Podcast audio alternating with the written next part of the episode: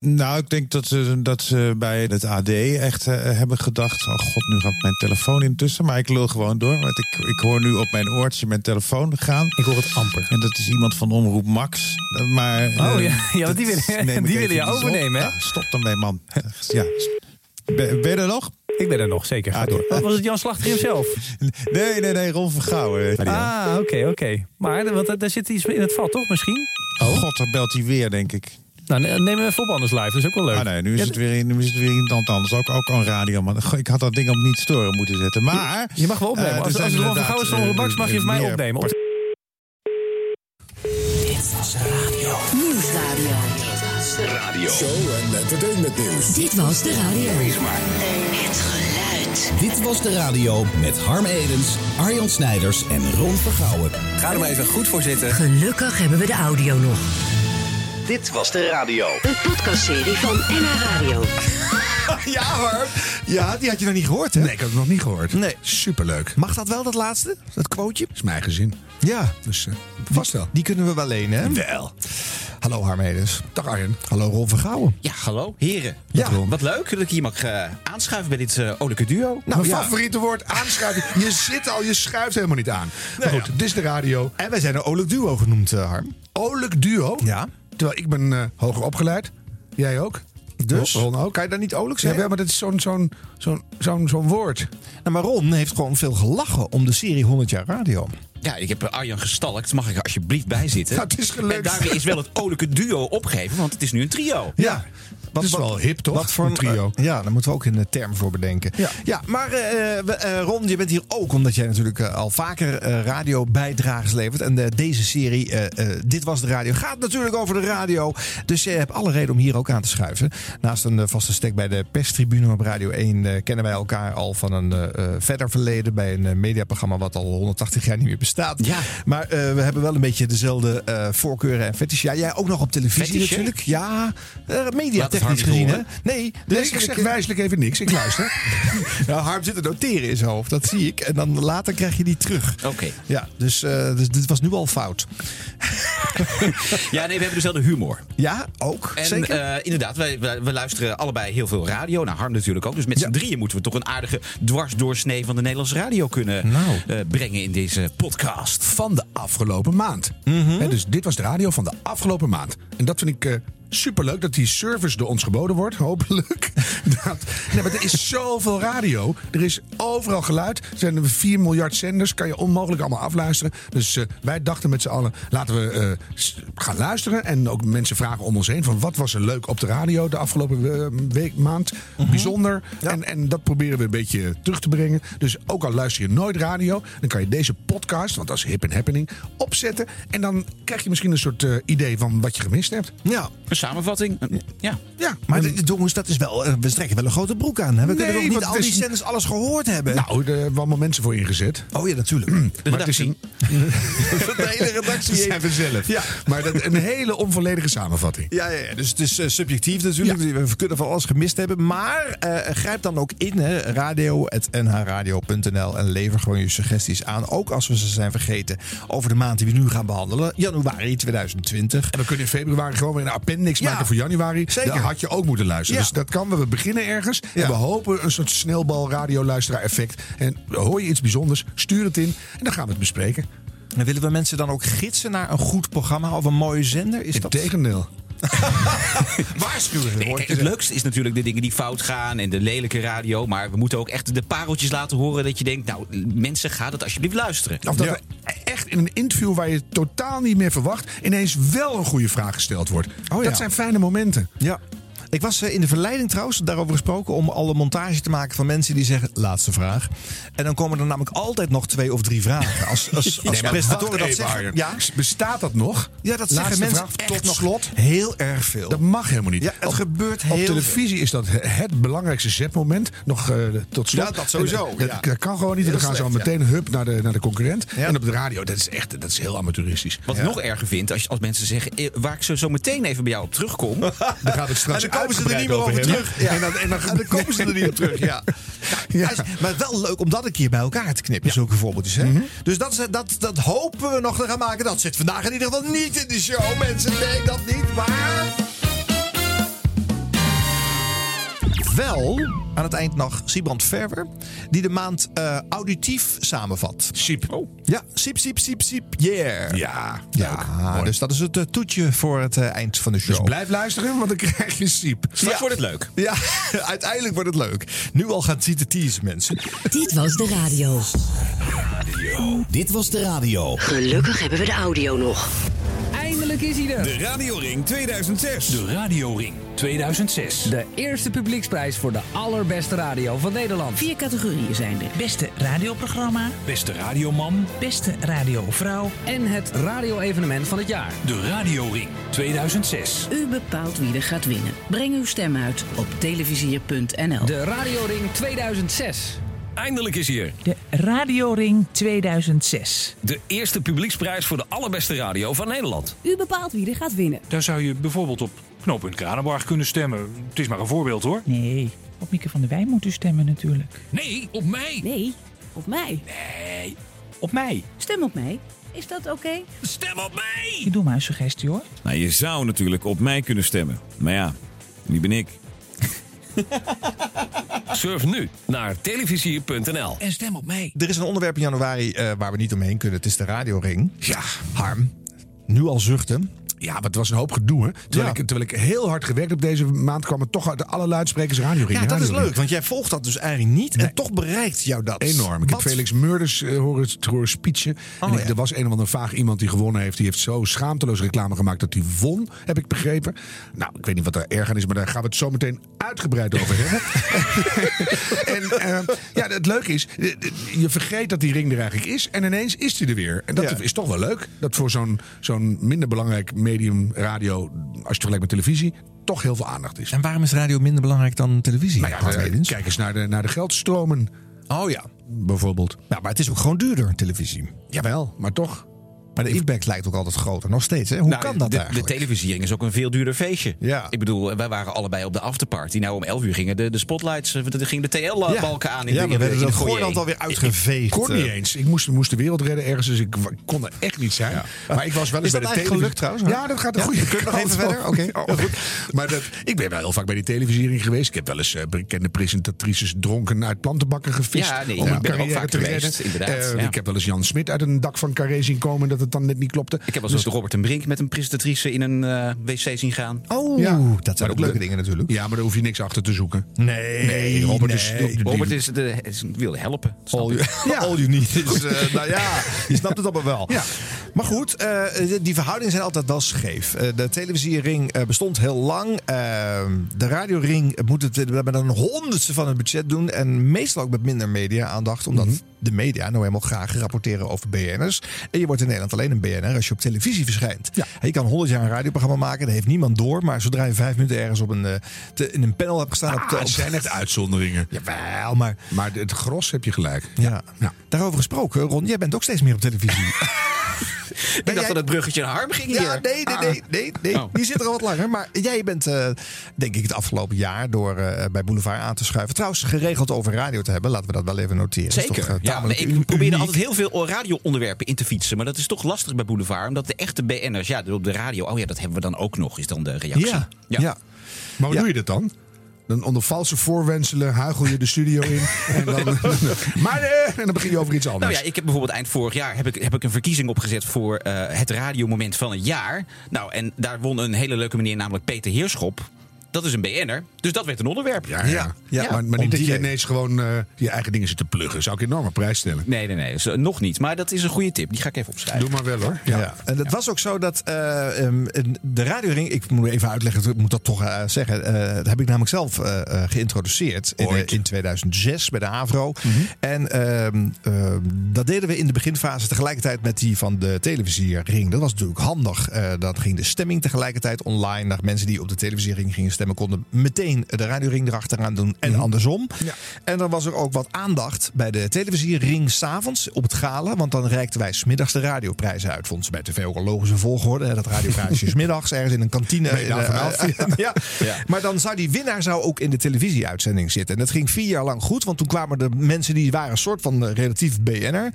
Stefan Stassen won ook een keertje. Die was al heel erg dronken tijdens het uh, televisiering gala. Dat vonden ze ingewikkeld. Eh, Stefan Stassen. Oh. Het Ja. leukste moment van de televisiering gala dat dat inderdaad Stefan Stassen en Mark eh, Stakenburg... die Ja. wonnen de- toen de radioring voor eh Theater van het Sentiment. Zeker. Dat heel dat gala is opgedoft met smokingen. En wie zitten daar als, als twee, twee pubertjes daartussen... in een soort ja, kabeltrui? Ja. Stefan en Niet Mark. naar de geweest. Ja, jammer. Ja, Ja, oh, ja, dat vonden ze wel ingewikkeld. Ja. Maar dat ging vier jaar lang nog eh, relatief goed. Je had nog Koen, Koen en Sander gehad. Je had Edwin Evers gehad. Dat was allemaal nog wel leuk. Maar toen won een onbekend eh, programma van een eh, regionaal station, eh, Radio NL. En toen was er een eh, meneer, Marcel de Vries geheten. eh, met zijn programma Morgenstond had hij Daar gewonnen. was ik bij. Daar was je bij. Toevallig. Smiddags of s avonds?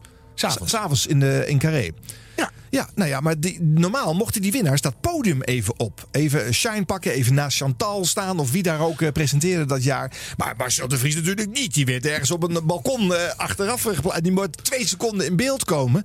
En daar ging het hele item, wat vanmiddags ook al gedraaid was eh, met, met het hele televisieringteam, ging, ging de prullenbak in. Want ze hadden gegokt op Giel Belen als winnaar. En die won weer niet. Ja. En, en toen dacht ik, en nou is het klaar met dat stomme gefocus op alleen maar BN'ers. Hou eens op! En toen? nou ja, toen zijn we gestopt met 's middag die eh, radioring uitreiken. We hebben een eigen gala ontwikkeld. Zijn we het s'avonds gaan doen. Gewoon op een eigen moment. Niet meer die koppeling met, eh, die, met dat klatergoud van die BN'ers op Nee, dat uh, Gewoon echt televisiegala. leuk, een eigen avond voor alle lelijke radiomensen. Zeker. En over de radioring was ook altijd gedoe. Want ja, je, je bent per definitie natuurlijk tegen de winnaar. Als je zelf niet de winnaar bent. En Ja. dus zijn er vooral veel mensen tegen de winnaar. Ja, maar de, bij publieksprijzen is er altijd gedoe. Want ik heb eh, nog eens even teruggekeken. In 1965, jawel mensen, bij de televisiering, toen won Ja. Toon Hermans. En toen waren de mensen in Hilversum waren heel boos dat iemand won... omdat iemands cabaretprogramma toevallig was uitgezonden Oh, ja. op televisie. Ja. Want Toon Hermans is natuurlijk geen tv-maker. Nee. Nee. Nou, toen begon het al. Ja. Toen is het gezeik begonnen. Ja. Maar goed, is het gezeik? Je kan ook zeggen, eh, er moet natuurlijk wel wat reuring zitten rondom een radioprijs. Of om een publieksprijs. Punt. Ja, maar als een geëxalteerde edelnicht in een kasteel gaat wonen... en krijgt gewoon twee seizoenen lang alles bij elkaar... wint hij ook de televisiering. Ja. Dus nou ja, gaan we ons daarover opwinden? Nou, veel mensen wel. Ik niet meer. Nee. Nou, Martien wel. Get alive. Ja, het, het grote commentaar is altijd: eh, je moet niet leuren om stemmen. Hè. Radiomakers vinden dat andere radiomakers niet hun publiek moeten lastigvallen met de vraag: stem op mij. Ja, Maar ja, Dat, dat, dat, gebeurt met- zei Ruud de Wild ook eh, afgelopen week natuurlijk. En op de avond van de ring zelf zei hij trouwens... ik had het niet moeten zeggen. Dus toen nam Oh, hij het alweer terug. Oh ja? Oh, dat is wel weer opvallend. Dus hij wil natuurlijk ook een keer die ring winnen. Even luisteren naar Ruud. Tot zover dit radioprogramma. Tenminste, wat er voor doorgaat als radioprogramma. En eh, één ding. We zijn niet genomineerd voor de Radio Ring. Dus dat je, ja, ik heb het namelijk eh, namens ons programma heb ik het eh, eruit laten halen. Oh, geboycott. Ja, ik heb het een boycott gewoon. En eh, ik ga het ook bij Boulevard roepen, zo vaak, eh, zo vaak als jullie willen. Eh, want ik vind namelijk eh, ehm, een prijs winnen over de rug van de luisteraars vind ik echt zo gênant.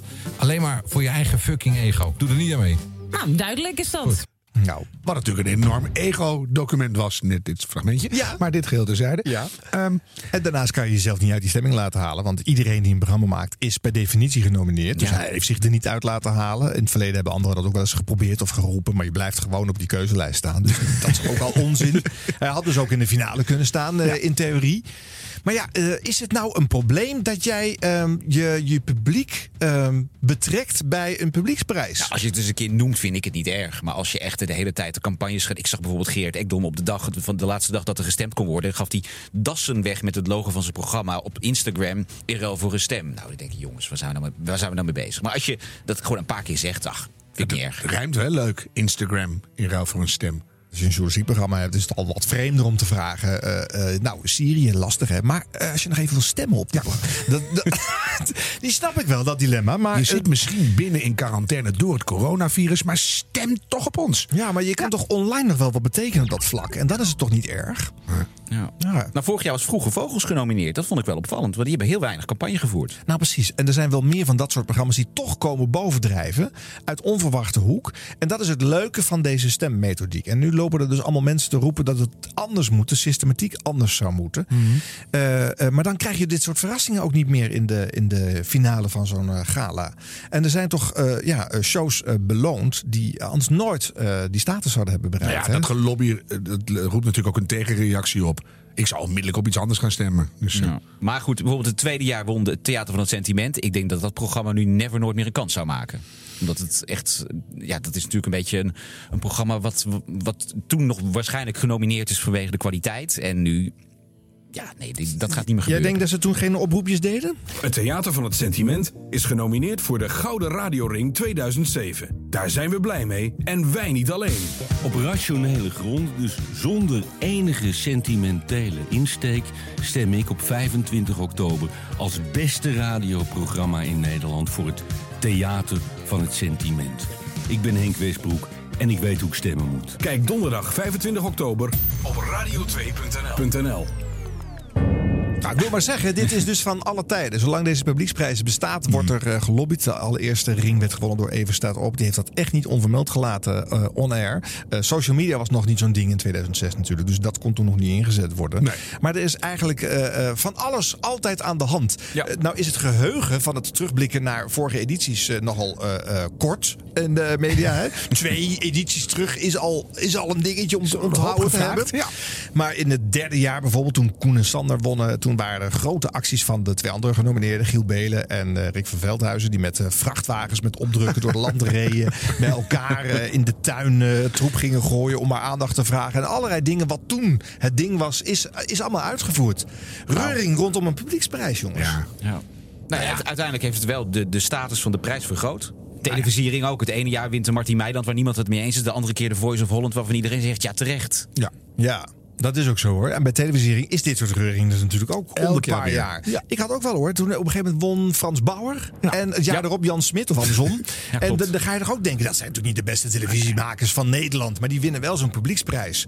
Maar daar wordt dan ook niet meer aan gerefereerd als het nu in de media gaat over de reuring die dan nu weer zou ontstaan. Maar ze hebben wel Radio SBS uit het slijk getrokken. Oh. Ja. Dus het was eigenlijk toch wel goed Ja, dat het die was, prijs het, gewo- het was, ja, het had, ja. Ja.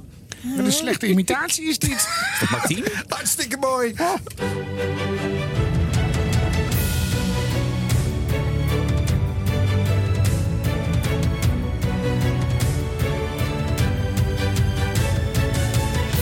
Ik ga toch nog even iets zeggen over, over die spelregels en dat gezeur erover. Dat het, eh, ik bedoel, ik ga er niet meer over. hè. Ik heb een paar jaar geleden die radioring achtergelaten. Daarom bij, mag je er eh, ook iets over zeggen nu. Ja. Ja. Ehm, maar als je een publieksprijs organiseert, is het onoverkomelijk dat mensen door een bepaalde eh, eh, melding te doen van het feit dat ze genomineerd zijn, dat ze daarmee al het proces beïnvloeden. Dat is niet uit te sluiten, punt. Welke systematiek je er ook aan toevoegt. ik hoorde Rob van Zomer in de perstribune zeggen... van als je nou van tevoren met een, eh, een soort longlist maakt met mensen... aan de hand van luistercijfers... hou je dus alleen maar de best beluisterde dingen over... komen de verrassingjes niet bovendrijven. Maar daarna mogen mensen alsnog weer gaan stemmen. Dus kan je toch weer een werving doen voor jouw eh, nominatie. Hè, dan kan je de Bram Krikkers van de wereld wel mee, eh, mee uitzuiveren... omdat die op een slecht beluisterde zender zitten. eh, eh.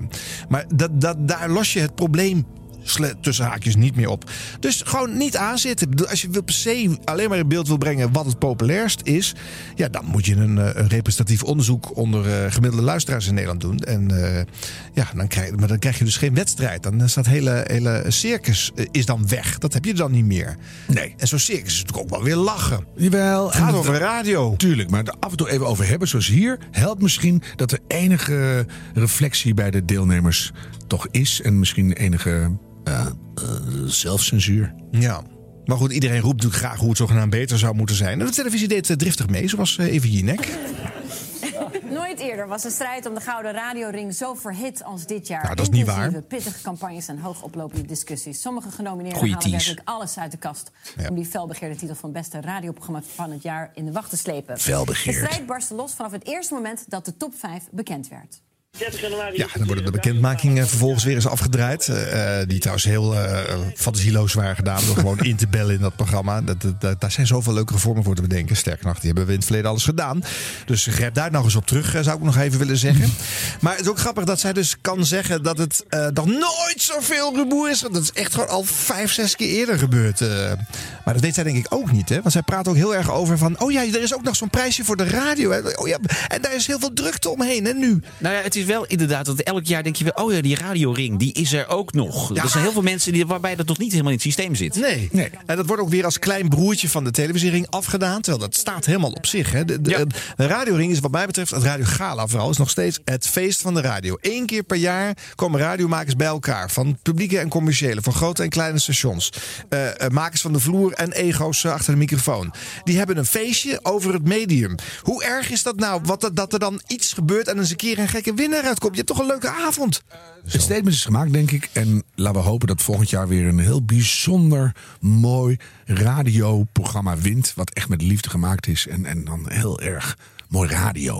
Dit was de radio. Dit was de radio met Harm Edens, Arjan Snijders en Ron Vergouwen. Ja, we moeten door. Wat was er allemaal meer aan de hand op de radio, Arjen Snijders? Wat was er allemaal nog meer? Nou, eh, we hadden bijvoorbeeld afgelopen maand het overlijden van icoon Tom Mulder. Ah, op 2 januari al, hè. Week stilgehouden en een week later pas werd het eh, bekendgemaakt. Ja. Ook best wel veel aandacht gekregen in, in alle media. Ik zag wel die mensen worstelen met eh, hoe dat dan uitgelegd moest worden. Eh, zeker aan een nieuwe generatie. God, Ja. trouwens ook voor het radiogala zitten veel twintigers en dertigers in de zaal... die geen idee hebben wat Nee. Tom Mulder gedaan heeft. Ja, als een radiolegende overlijdt en het is ook nog een, ja, hij, hij overlijdt op een ja, hoge leeftijd, dan is dat moeilijk te verkopen aan een jonge generatie Ja, natuurlijk. maar zo oud was als hij nog helemaal niet, toch? overlijdt, dan eh, staat de wereld echt een dag stil, denk ik hoor. Tuurlijk, maar hoe oud was die? Niet helemaal niet zo heel oud. Nou ja, begin 70 of zo. Ja. Hij heeft Nou ja, maar hij was natuurlijk al even een beetje een tijdje uit beeld natuurlijk, Ja. vanwege gezondheidsredenen. Maar jij zei net, we kregen zoveel aandacht. Ik vond het wel meevallen Vond je meevallen? Ja, was zo'n dagje af en toe kwam het even omhoog en dan wordt het klaar. Toen ik denk, nou, dat was toch een radio-icoon. Ja, 3 miljoen eh, luisteraars Ja. had hij eh, toen hij op Hilversum 3 zat. eh, Met 50 pop of een envelop en dat soort Villa zaken. Velderhof werd niet herhaald, om er wat te noemen. Nee. Nee. Heeft hij ook niet ingezeten. Nee. Maar dus, ja. Nee, maar er, er is inderdaad geen special eh, te voorzeggen. nee, maar echt een van de mooiste stemmen van de Nederlandse radio, vind Ja? ik. Ja. Klein stukje luisteren dan van hem. Ja. Hilversum Donderdagmorgen 7 uur. Welkom bij de nieuwe muzikale Tros Donderdag. Tros Hilversum 3. 23 uur non-stop muziek. Het is nu tijd om wakker te worden. Dit is de nieuwe Tros Donderdag. Opstaan. Wakker worden. Kom maar naar. We zijn slechts een paar minuten verwijderd van de muziek, maar we hebben eerst het laatste nieuws verzorgd door het ANP.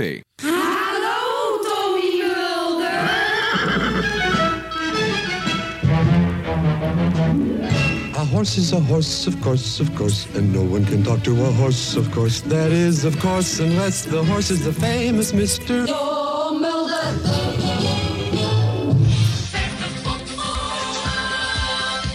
Bernadette Schoenmaker houdt alles goed in de gaten. Want ze werkt op een notariskantoor. Daarnaast houdt ze ook man Tom in de gaten. Alleen heeft ze wat problemen met wakker worden 's. Desondanks is Beb de eerste kandidaat in vandaag in 50 Top en krijgt een muzikale vraag voor... De zak van Radio 10, Radio 10, Radio 10. Ja, Tom Mulder namelijk ook heel lang de stem van Radio 10 geweest. Ik ken hem eigenlijk alleen maar van Radio 10. Ja. Nou, wij niet. Nee, En ik maar wij vond het heel mooi om zijn stem nog een keer te horen. Maar goed, dat is gewoon onze jeugd. Ton Vergouwen. Ron Tom, Tom. Onze jeugd. Hallo Tom Vergouwen. Is- nee, maar dat, dat, dat was, dat, ja, dat, dat had ik gewoon het hele vorige jaar met onze 100 jaar radiogeschiedenis podcast. Dat zat er weer eens iemand op jouw stoel rond. En dit was dan een, een radiostem uit je jeugd. Dan gaan je haren gewoon omhoog staan. Dat is bij Tom Mulder ook. Maar Ja, goed, dat is het was er altijd. dat het zijn jeugd dus eigenlijk niet is. Ja, of dat is die Radio 10 Gold jeugd dan. De Radio 10 Gold. Ik- voor mij zal deze man altijd gelinkt zijn aan de tandarts namelijk. Want waar wij woonden was eh, Radio 10 niet in op de FM te, te horen. En mijn tandarts had het, omdat het op de kabel wel zat, Ja. had het in de wachtkamer altijd Oh, staan. ja, ja. En dan zat ik als, als klein jongetje vol zat ik naar het aquarium van eh, mijn tandarts te kijken. En op de achtergrond Tom Mulder, die altijd eh, eh, pop of een envelop eh aankondigde. Ja, En, en ik ga even terug naar dat moment. Waar, waar dat skybankjes, lelijke houten tafeltjes, de afgejakkerde leesmap, hoe zag En het dan zat ik eruit? op, een- op, een, op, een, op een stoeltje dat had de vorm van een kies. Zie je? En toen, en dan luister je tot. Mulder. Luister naar Tom Mulder. op een sluierstaart die Ja, en er was kwam. altijd een wat oudere vrouw op leeftijd die dan de kandidaat was. Later kwam ik erachter dat dat gewoon standaard was bij Tom. Jazeker. En eh, nou ja, dus voor hem eh, ja, heeft hij ook mijn jeugd eigenlijk een beetje gevormd. En, en dan zat je dat te luisteren en dan wist je, straks gaat het pijn doen. Maar eerst Tom. Ja, en was het, is, denk je dat nu dan ehm, eh, blij aan terug? Maak je dat gelukkig? Of, of hoe is dat? Nou, het is wel gewoon een mooie herinnering. Ja, maar het is gelinkt aan pijn. Ja. Ja, maar ik had, ik had gewoon een goed gebit. Dus eh, Oh. nee, dat was gewoon goed. Nou. In de tandartsstoel hoorde ik Tom ook nog altijd. Kan ik me nu herinneren. Ja. En die tandarts heb ik ooit ontslagen, want die zong mee met Hilversum 3. Dat trok ik echt helemaal niet. En dan zo boren en trekken en eh, of tenminste peuteren. Nee. Oh, hij werd er te, vrij, te vrolijk van. Er vond dat hij gek in van. ernst naar uh, Hilversum 3 Concentreren. moeten luisteren. Ja.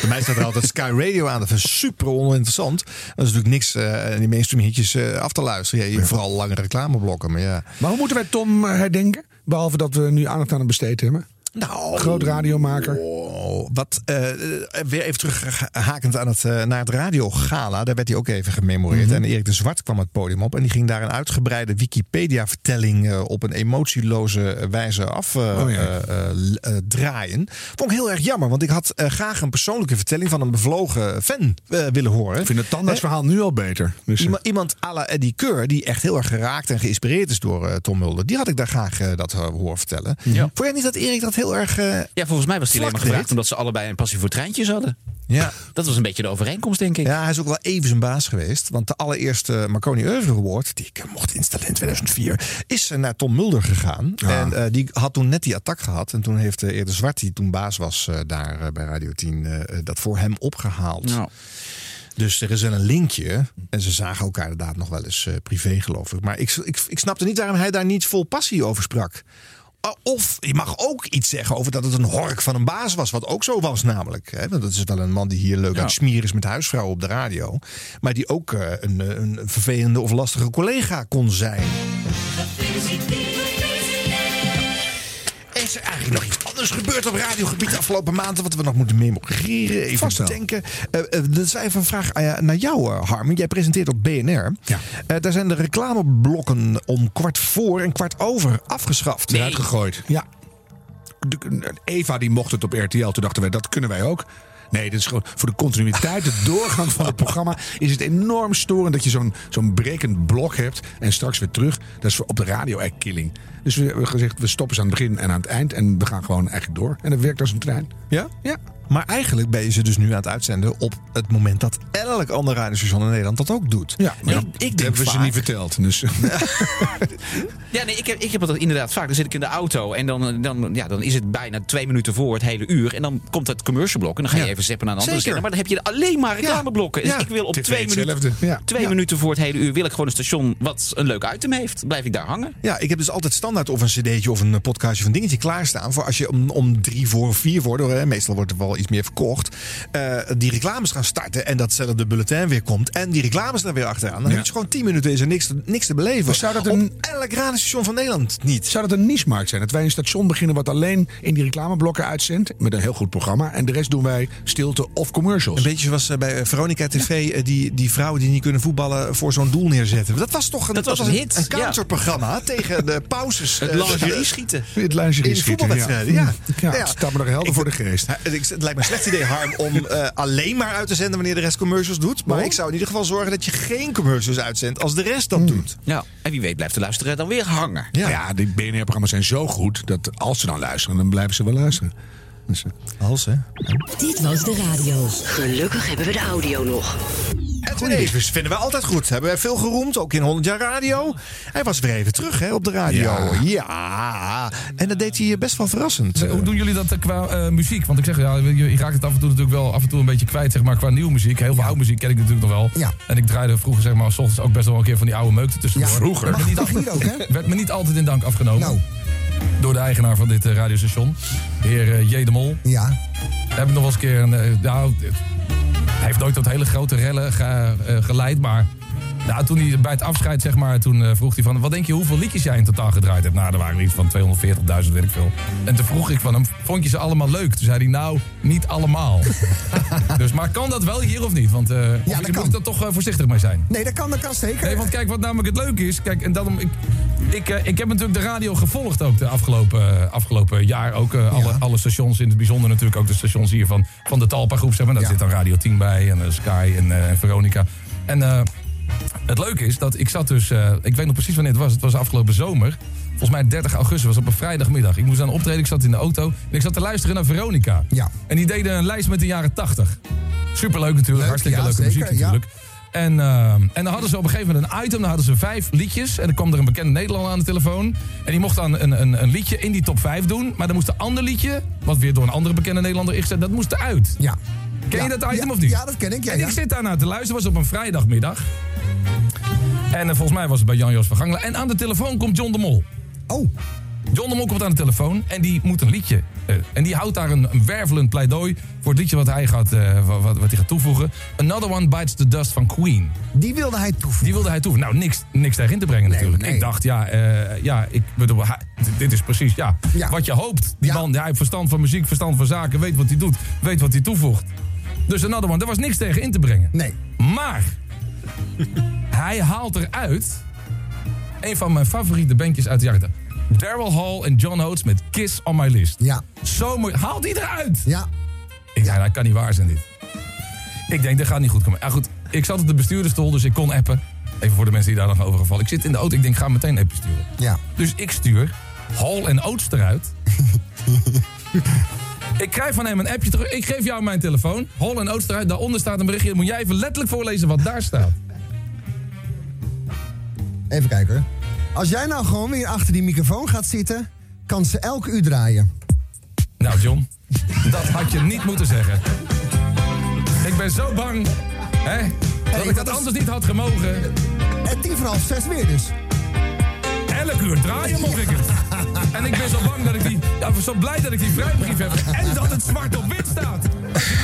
En zo doorreutelen het eind. Heerlijk, hè? Ja. ja, maar die zit zoveel goeds in. Ten eerste, eh, die stem die ken je zo goed... Ja. dat als die begint te praten, dan, dan mag alles. Weet je? Dus eh, je, je bent al meteen geïnteresseerd. Oh, Edwin Evers gaat wat zeggen. Leuk, vertrouwd gevoel, fijn. Je bent er meteen bij. Hè, lekker. Terug van weg geweest. En dan kan hij heel goed een verhaal vertellen. Dus hoe lang duurt het wel niet? Zes en een halve minuut. voor je gevoel misschien, maar en, en, dan, het is tweeënhalve minuut, en ja. toch- luister je ademloos. En eh, is het ook een hele leuke clue. Ja. Ehm, bovendien, eh, dat zelfs eh, de grote Evers daarop aangesproken kan worden, vond ik toch nog wel een klein onthullingje ook, Ja. moet ik eerlijk bekennen. Maar ook wel leuk dat onze allergrootste bazen, die kan je gewoon appen. En dan krijg je ook antwoord. Ja. En dat is ook zo. Mhm. Zeg ik uit betrouwbare bron. Dus dan, ja, als je echt wat te mekkeren hebt, dan krijg je gewoon antwoord. Ja. Ja. dat is toch leuk. Ja. Wat Dus- zullen we hem eens appen?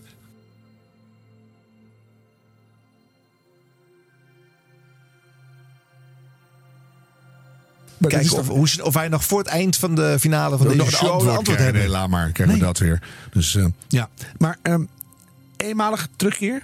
Nou, hij heeft het eh, een maandje Koen en Sander eh, eh, gedaan, omdat eh, Koen al een tijdje eh thuis de zit. lappenmand Ja, hing. Barend van Delen heeft hem eh, ook een tijdje vervangen. Maar die moest op vakantie geloof ik in januari. En toen hebben ze gedacht, nou leuk als stunt. Dan zetten we Edwin Evers daar een maandje neer. Vier Ja. weken lang. Ja, en ook wel denk ik omdat het handig is om in januari, als de kaarten in Radioland weer een beetje eh, herschud zijn hè, Ja. door het eh, Top 2000 circus, om de mensen weer even naar 538 terug te lokken. Ja, hè. Dat en je wilt toch wel ook een beetje eh, de link tussen Edwin Evers en Talpa... een beetje ook voor de luisteraar herkenbaar houden. Dat eh, niet opeens Edwin opeens een maandje gaat invallen bij Radio 2 of zo. Nee, nee, dat kan, eh, dat kan Want niet gebeuren. daar ook op, heb ik ja, gehoord. natuurlijk. Ja. Eh, en, en logisch, eh, hè, dat is de beste zit die je kan krijgen. Als je Radio 2 groot wil houden, dan moet Edwin Evers daar de lunchshow gaan doen.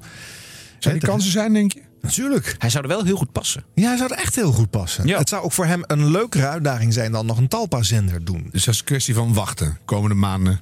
Nou ja, weet je, bij, bij, je kan natuurlijk bij de publieke omroep, eh, eh, dat gaat om aanzienlijk minder centjes. Hè? Eh, Dus ik weet niet, geld zat. Ja, dat, dat is wel zo. Maar hij heeft het ook wel naar zijn zin bij Talpa. Ja, hij moet dus echt de uitdaging zien waarom hij dat op Radio 2 zou willen gaan doen. Hij Mhm. krijgt natuurlijk absolute vrijheid. Hij mag het helemaal inrichten zoals hij zelf wil. Een lunchshow op de best beluisterde zender van het land. En die ijdelheid, of die, die, dat bereik, noem het maar zo, is misschien veel interessanter dan geld. Ja. Ja. Maar de lunchshow zeg je? Op de plek van Gijs Staverman. ja, dat zou toch het beste tijdstip voor me zijn? En Gijs dan? Gijs gaat maar ergens anders eh, arbeidsvitamine aan elkaar kletsen. Nou, dat is- Radio 10. is dan opgelost. Ja, Als, als je de grootste zender bent, dan wordt er getrokken aan jouw sterjocks eh, tussen haakjes. Mhm. Hè, dus als degene die Stenders of De Wild of eh Staverman weet weg te trekken daar, ja, die- dat is een spekkoper. Die maakt een grote concurrent eh, vleugellam. Ik denk dat het het sterkste zou werken overigens als Stenders weggaat, omdat hij eh, er de mal voor het muziekbeleid van dat radiostation heeft neergelegd. Dus als degene die daar ruimhartig met al die plaatjes in zijn show om mag gaan vertrekt, dan haal je het hard uit die zender. Dus dat zou volgens mij het grootste offer zijn voor Radio 2. Ja, eh, Ruud de Wild eh, die gaat nu al bij eh, Boulevard bijsnabbelen, hè, begreep ik. eh. die presenteert als een scoort. Ja, Ja. ja. dus Ruud de Wild? Ja, anders Oh, was hij denk ik eh, eh, eh, wel weer een andere radiozender gaan doen. Nee, maar de lunchshow is denk ik wel het beste tijdstip voor Edwin. Want die ochtend heeft hij natuurlijk nu wel gehad. Ja, dat gaat hij echt niet meer doen. En in de middag, dat is net te laat als je het wil, een beetje wil com- combineren met een, met een band. Ja. en een tour Ja. door het Ja. hele land. Dus Ja. dan is de lunchshow ideaal. Ja. Ja. Nou, we zijn eruit. We zetten een vinkje. Dit was de radio. Dit was de radio. Edwin Evers in de, in de Koen en Sander Show. En dat betekent eh, eh, een jonger publiek dan in zijn ochtendshow. En eh, kan die daar een beetje in meegaan? Wat denken jullie? Het heeft even geduurd maar eindelijk hebben die panda's in Ouwehands Dierenpark het met elkaar gedaan. Sinds de komst van de reuzenpanda's in 2017 was er van alles gedaan om dat paren te stimuleren. En zaterdag was het dan zover, zei de hoofdverzorger net in de Show. Die vrouw was aan het lokken en die man die zoekt dan een positie om haar goed nou, in de greep te krijgen echt. en dat heeft wel even geduurd. Ik begrijp nu dat die trainingen voor die sterke achterbenen van die man heel belangrijk zijn geweest. Dat vond ik nog het mooiste van het hele verhaal. Dat Ja. ze gewoon echt de achterbenen trainen. Zodat hij een beetje stevig eh, er, eh, staat, zeg Ja, maar. maar hoe dan? Gaat die panda quads doen of zo? Of- Quads. Ja, ja, ja, of, squat, sorry. Squat. Ja, ja. Of Die gaat kwads doen, denk ik. Denk ik. En dan, eh, ja, en dan kwast hij hem erin. Hè. Gadver, dan moet jij nou weer even maken. Squirt is toch wat anders? Wat is squirt dan? ja, dag. Dat ga ik niet uitleggen. Dat is toch ook een fitnessoefening? Nee. Wat noem, hoe noem je dat? Squirten toch? Dat is toch een fitness, dat, dat je je- Nou. Jo verschiet van kleur, dus het zal wel iets anders zijn, denk ik. Dat doe je toch squirts? Dat is toch als je je binnen traint, squirts? Nee, ik weet het ook niet. Wat is het dan, Jo? Oh, wat heftig. Nee, ik ga dit echt niet doen. Hoe schrijf je dat? Ik zoek het even op, want ik weet, wel- ik weet niet wat het is. Hoe schrijf je het? Wat is, wat is squirts dan, Jo? Doe maar even YouTube, Edwin. Nee, nee, nee, ik doe niet YouTube. Ik doe gewoon, hoe schrijf je het? S-Q-U-I-R-T-S. Dan is het gewoon 3 x 10 squirts en 4 push-ups. Ja. ja, Sander, doe nou niet alsof jij zo van de domme bent. Word, knoffel. Ja, krijg dat ik vind ik hier wat is terecht, dat dan? die opmerking. Nee, ik krijg uh, speelgoedpoppetjes. nou, ik weet echt niet waar dit over gaat. Oh, wat geestig dit. Wat is squirt dan? Oh, ja, ik ga Ja, niet jij weet het wel, hè? Ja, ik weet het wel. Maar wat is het dan? Dat is, eh, nou, dat- laat ik het zo zeggen. Ehm, als de vrouw... Ik weet het echt niet. Als de vrouw, eh, zeg maar, tot een hoogtepunt komt... Ja? Dat ze het een en ander laat lopen. Oh, incontinent. Oh, ja, zeg dat dan. Ja, ja, incontinent. Ja, natuurlijk, dat ken ik wel. Incontinent, ja, dat hebben we altijd natuurlijk. Ja. Jij kent het wel. Jij bent ook wat oudere doelgroep. Dus ja, dan weet je wel hoe dat gaat natuurlijk, hè. Oeps, oh sorry, ja, natuurlijk. dat Oh, wel. Edwin, ik begrijp meteen waarom jij nog single bent. Zo had een vriend van mij laatst, of ja, laatst wel, je had het over een kriempie. Een wat? Een kriempie.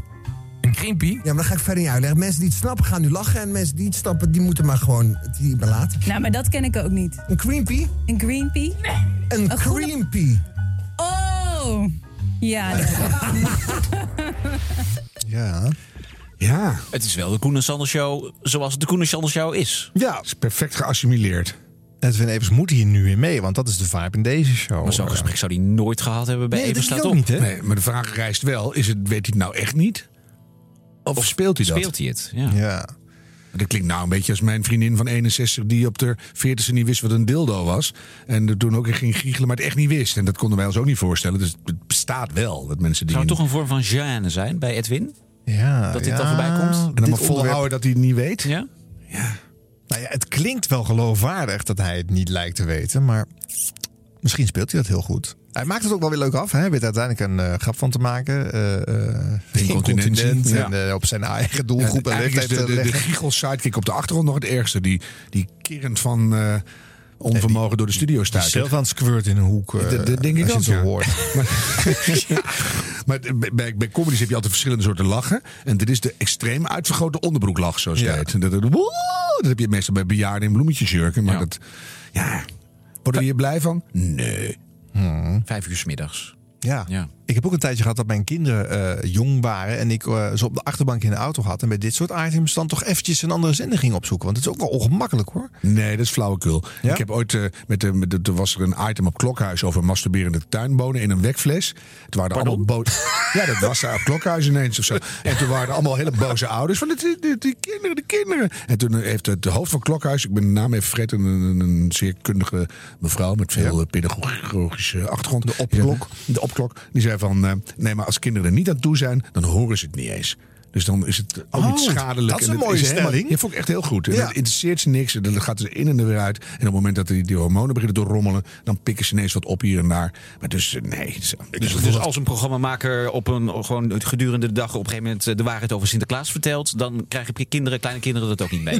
nou, sterker nog, ik had een gastrolletje in het Sinterklaasjournaal dit jaar. Mijn zoon van 16 keek en die zag mij als stationchef ergens te, te nou ja, het was niet in Eerbeek, maar wel ergens een prutstationnetje. En die moest heel hard lachen. Wat doet papa nou in het Sinterklaasjournaal? En dat was Sinterklaas weer. Sterker nog, kinderen van, van negen die al lang weten dat het niet eh, waar is. Als Sinterklaas dan op de stoep staat en ze geven cadeautjes, heb je tijdelijk even een eh, mindverandering. En dan geloof je even tien minuten weer wel tot je de cadeaus hebt. Echt waar. En, dan, en dan gaat het weer weg. Dus ja, kan gewoon. We kunnen gewoon dit laten horen. Ja, denk ik wel. We kunnen eigenlijk alles zeggen. Want Ja. alleen als je er ontvankelijk bent, haal je het eruit. Ja, en misschien moeten we Edwin even apart bellen met nog wat meer termen. Dat hij voor de volgende keer gewoon op de hoogte is. Gaan we even Jongen, appen. jongen. Ja. Maar goed, over, over taal eh, op de radio die dan voor een jonger publiek is. Hè? Want Edwin is hier wel een beetje de oude man ook. Hè? Weer, net als aan dat vorige fragment. Ja. Hè? Een beetje van, eh, ik weet niet waar, meer, waar het over gaat. En vroeger deed ik dat. En eh, nu even Kevin. Hij heeft een nachtshow op 3FM van 12 tot 2.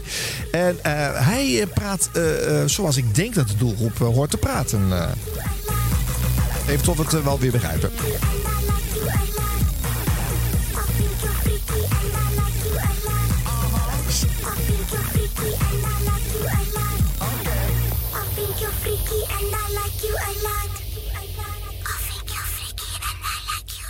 De antwoord. I think you're freaky. De toonladder. Ik wil John Lewis voorstellen, John Lewis Cabot. Eh, ik wil graag Beck hier voorstellen. Dat is een hele toffe artiest en een hele, eh, hele goede gast. Ja, ik vind het heel leuk dat je morgen deze persoon gaat bellen. Want eh, dit is namelijk Dr. Justice en de Smooth Operators. De toonladder. Artiesten die artiesten voorstellen, dat is het principe van de toonladder. En het mooie is, zo rond kwart voor één, tien voor één... iedere dag leer je dus een nieuw Nederlands talent kennen. En ik heb ze allemaal gebundeld in mijn Spotify-lijst. Als je op de hoogte wil blijven van nieuw Nederlands ta- talent... check dan even Nieuwe Parels. Nieuwe Parels op Spotify. Gisteren begonnen met een nieuwe toonladder, want een nieuw 3FM talent is S10. En zij heeft voorgesteld EDF Samski. En dit is hem. Hallo! Yo, vaker Kevin. Hey, welkom in de Townladder. Je bent eh, gisteren voorgesteld door eh S10. En eh, daarom heb ik eh, vier vragen voor je. Om eh, jou als ADF Samski, zo zeg ik dat goed hè? Ja, toch? Om jou dan op deze manier iets beter te leren kennen. Ben je er klaar voor? Ja, man, ik ben er klaar. Oké, is een vraag die S10 gisteren heeft achtergelaten. Luister mee. Wat is naast witte Air Force Ones je favoriete patta? Ik denk Nike Air Max, man. Ja, man, Nike Air Max. Oké. En dan nog een specifieke kleur? Zwart. Oké. Twee. Vraag 2. Welke reactie na een optreden is jou het meeste bijgebleven? Eén keer was ik op eh, optreden. En toen was ik bij die, eh, zeg maar zo'n balkon voor die artiesten in Maasilo. En de artiest die toen aan het optreden was, die, ik, was, zeg maar, ik werd opgemerkt bij die balustrade.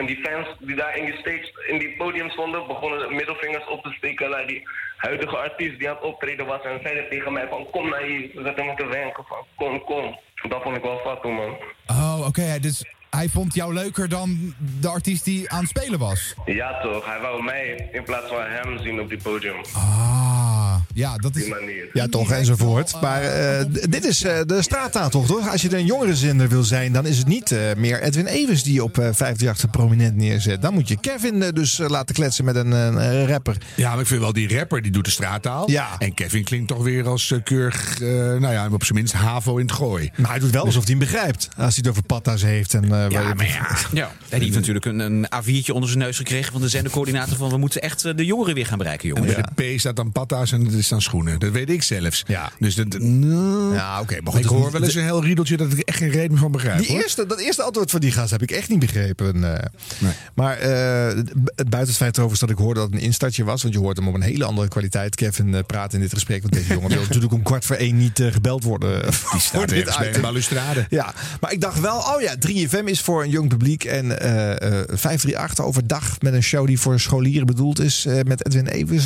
Ik weet het niet hoor. Nee, terwijl o- overdag hoor je gewoon AHA en ehm, nou ja, de plaat uit de jaren 80 voorbij komen op 3FM tegenwoordig. Ja. Want ja, ze merken toch dat we met, met die, die, die, die hip-hop die ze op eh Fun X draaien, dat Ja. ze daar alleen niet mee gaan redden. Nee, nee, en dat is ook, ligt juist heel moeilijk hè, bij dat traditionele 3FM-achtergrond. Dat is niet eh, deze muziek. Eh, dit is die gast die wij net hoorden. Ik ga hem nog steeds gast noemen. Hè. Als je dit soort muziek hoort en zulke gesprekken, dan ga je in- mee in dat jargon. Deze meneer met zijn muziek op, op die podium. Ja, Lego. op die podium. Ja, heel mooi, heel Ja. mooi. Ehm, veel Maar, aandacht. maar dat oh, roept, sorry. roept wel even de vraag op. En dan kijk ik ook even naar, naar Ron. Eh, is het überhaupt nog te doen? Eh, goed scorende ochtend, middag, avondprogramma's. Avond misschien nog. Maar dat je in de middag nog, nog echt pieken in luistercijfers bij die... Bij, bij Nou, niet bij jongeren. 12, ah, nee, want die Nee. zijn zo verspreid. Ik denk wel dat, je, dat, er- dat ze heel erg eh, voor podcast, dat ze daar wel te, voor te pochen zijn. Ja. Maar echt de lineaire Jongeren? radio, denk het niet. Jongeren podcast? Jawel, als je heel erg specifiek bent. eh, Ja, maar dan heb je een heel specifiek publiekje. Maar een enorm, een miljoenen publiek Nee, voor het is een geen radio. mainstream. Het Die is zitten geen- allemaal te geen- gamen, geen die zitten allemaal rare dingen te Nee. doen. TikTok te kijken en weet ik veel. Die doen van alles behalve naar de radio luisteren. Ja, dus, eh, je kan dat er wel bij doen. Hè. Eh, en dat kan ook een podcastje zijn. Ik vind dat er te weinig op podcastgebied wordt ingezet eh, bij 3FM eh, op iets bijzonders. nee, maar ik bedoel, dan is Edwin Evers in de middag misschien best wel een hele goede zet weer. Ja, maar dus niet voor die hele jonge mensen. Dat zijn toch weer de, de 30-plussers. Die, weten, ja, die weten overal wat squirt luisteren, is. luisteren tieners ook gewoon naar eh, dat soort verhalen van wat de oudere jocks. Nou, die pakken het misschien mee in de wachtkamer van de tandarts. Ja. Ja. Squirts zijn heel populair onder, onder de jeugd. Het zijn gewoon hele lieve dieren, eekhoorns. Zuurlijke arm Edens, dat is het ja. Dit was de radio. Dit was de radio. Even een stukje vormgeving naar de mensen toe. Het coronavirus. eh, eh, paniek in de media grijpt om ons heen, ook op de radio. Hoe doen ze dat bij BNR? Het aantal mensen dat in China is overleden aan de gevolgen van het nieuwe coronavirus is gestegen vandaag naar 17. En honderden mensen zijn besmet. China waarschuwt dat het virus zou kunnen muteren en zich verder kan verspreiden. Vergeleken met het verwante SARS-virus valt het tot nu toe mee, zeggen deskundigen. Maar stel nou dat het tegenvalt. China is battling a new and rapidly spreading respiratory virus. Het nieuwe Chinese virus lijkt tot nu toe niet al te besmettelijk, zeggen experts. Causing pneumonia-like illnesses in China. Geen reden tot paniek. Wel alertheid. Human contact. Want het coronavirus blijkt overdraagbaar van mens op mens en heeft zich al verspreid naar het buitenland. Door de incubatietijd, de tijd tot je het merkt, kan de epidemie al verder zijn dan we nu weten. SARS leidde in 2003 uiteindelijk tot honderden doden en veel onrust. On day one, there were two people, and then four, and then 16. In three months, it's a billion. De Mexicaanse griep in 2009, 10.000 doden. De Spaanse griep in 1919, tientallen miljoenen. Bijkomend probleem in The Crazies uit 2010 is dat bij patiënten de hersenen aangetast worden, waardoor ze veranderen in moordzuchtige krankzinnigen. Tips van de experts tegen besmetting. Zorg dat je in goede conditie bent. Maar nou moest je lachen, hè? Je moest toch lachen. Zo grappig. Ja. Theo Rijtsma horen wij hier eh, wel heel erg eh, Hugo audio... Oh, sorry. Ja. Eh, Theo is iemand anders. Zijn opa. Ja. Een hele audiofonische manier eh, gebruiken om eh, de paniek die eh, eh, virussen kunnen genereren in de media aan te pakken. Prachtig. Ja. Ik vind het leuk, want aan het eind gaat het zo over de top. Dat je denkt, oh ja, nou, zit- nou weten we zeker wat de bedoeling is.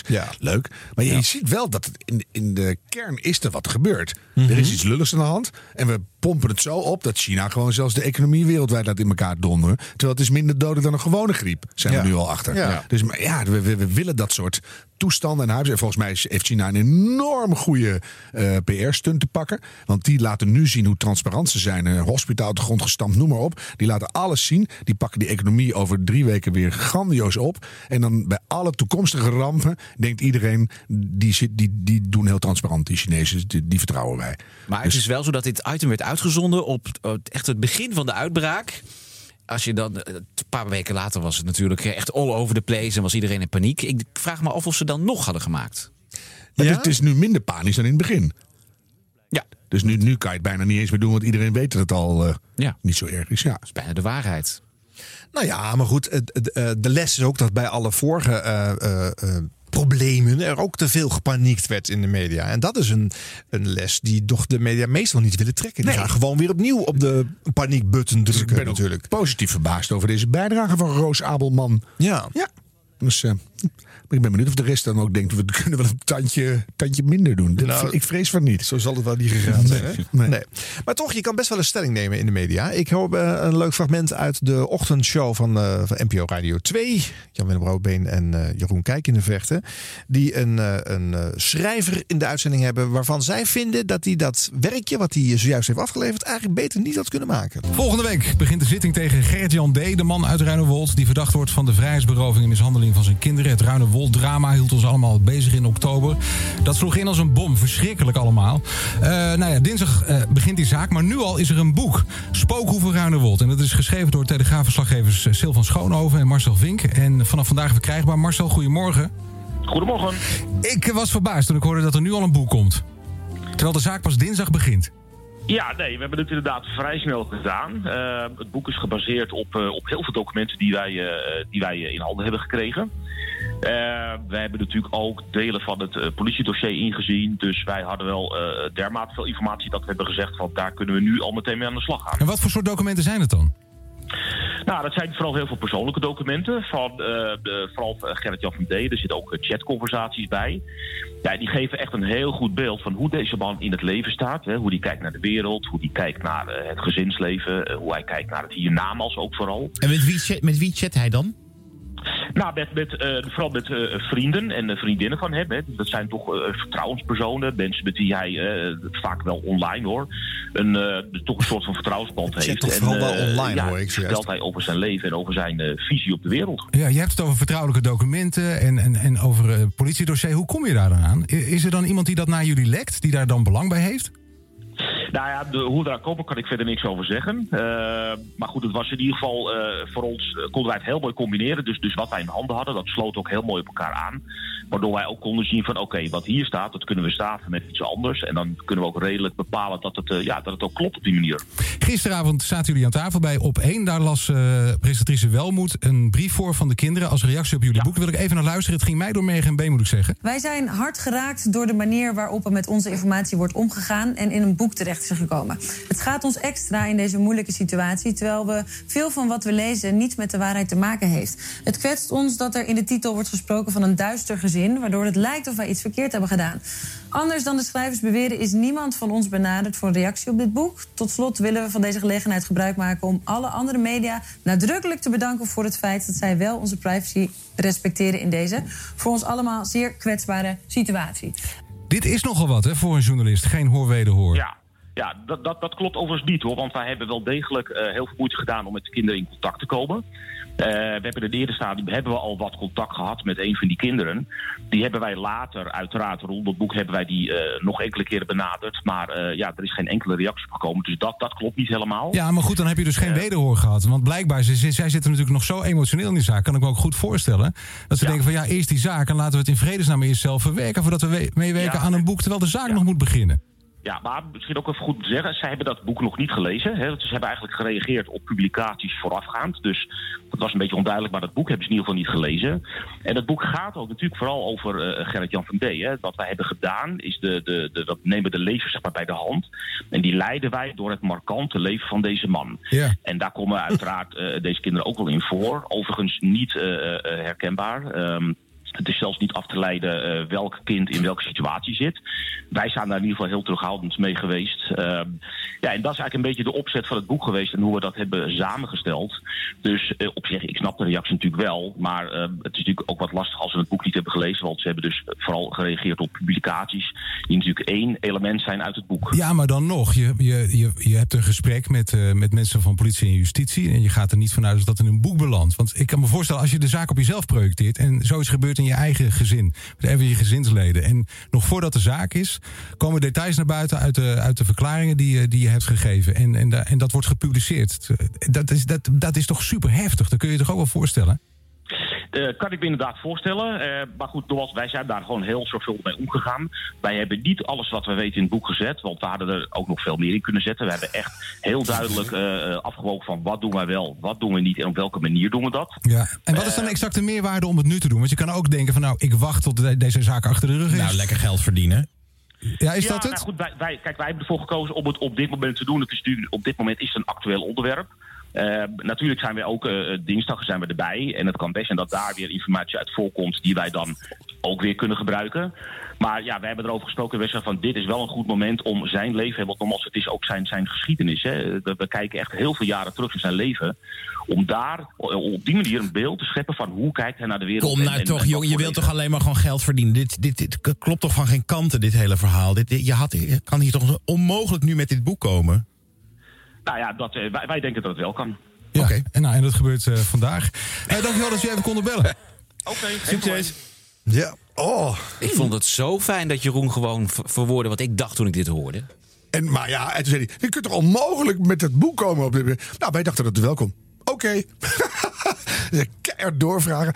Oh, ik zit even bij te komen, want dit is op alle niveaus fout.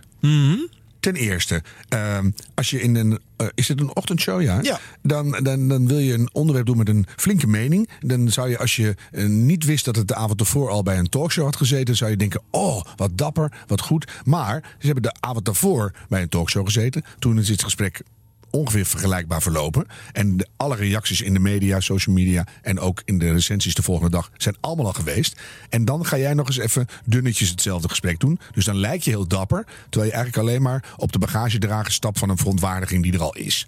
Dus dat moet je er eerst afhalen, denk ik. En ten tweede, die telegraafmensen die zijn echt schaamteloos. Want die weten al lang dat het zo'n gesprek wordt. Maar het maakt niet uit. Het is allemaal publicity. En die gaan het gewoon nog een keer helemaal doen. Oh, dat is echt wel pittig dit hoor. Lo- Los van het feit dat er gewoon goede vragen tussen zaten en dat het af en toe leuk was. Maar Nou ja, wat ik er wel goed van vond was dat eh, eh, dit is natuurlijk niet eh, het standaard entertainment wat je in een ochtendshow met een lekkere exact. vrolijke uitstraling brengt. En zij durven eh, daarin dus wel stelling te nemen. Ja, dat vind ik, vind ik op zich. Er zijn eh, altijd hele gemoedelijke eh, telefoontjes in, in Ja. dit programma. En dit Ja. was echt, nou, pittig. Ja, dit is eh, tegen de borst gestuurd. Dus ze wilden dat statement echt maken. En ik heb niet gezien hoe dat de avond ervoor op televisie behandeld is. ja, hè. maar de, de hele media stond op misschien bol is men van daar nu wel al een boek. Jongen, jongen. Ja. Weet je? En, Maar- die, en dat verweer van die journalisten is natuurlijk echt dramatisch. Want we hebben de beste delen weggelaten. Ja, natuurlijk. Ja. En ze Maar mooie niet- schuur in de radio. Dat wil ik vaker horen. Ja. maar dan zou je echt zeggen, dit smaakt toch naar meer. Dus eh, zeker als het de avond ervoor niet op tv geweest is. Ga, pak meer het echte nieuws en behandel dat ook. En Ja. heb, daar Ja. een, Ja. heb daar een mening over. Vind ik, vind ik lekker. Zou dat werken? Als het, eh, stel dat er elke ochtend één zo'n statement in die ochtendshow zit. Op, eh, Of drie. twee. Als het maar gewoon echt ergens over gaat.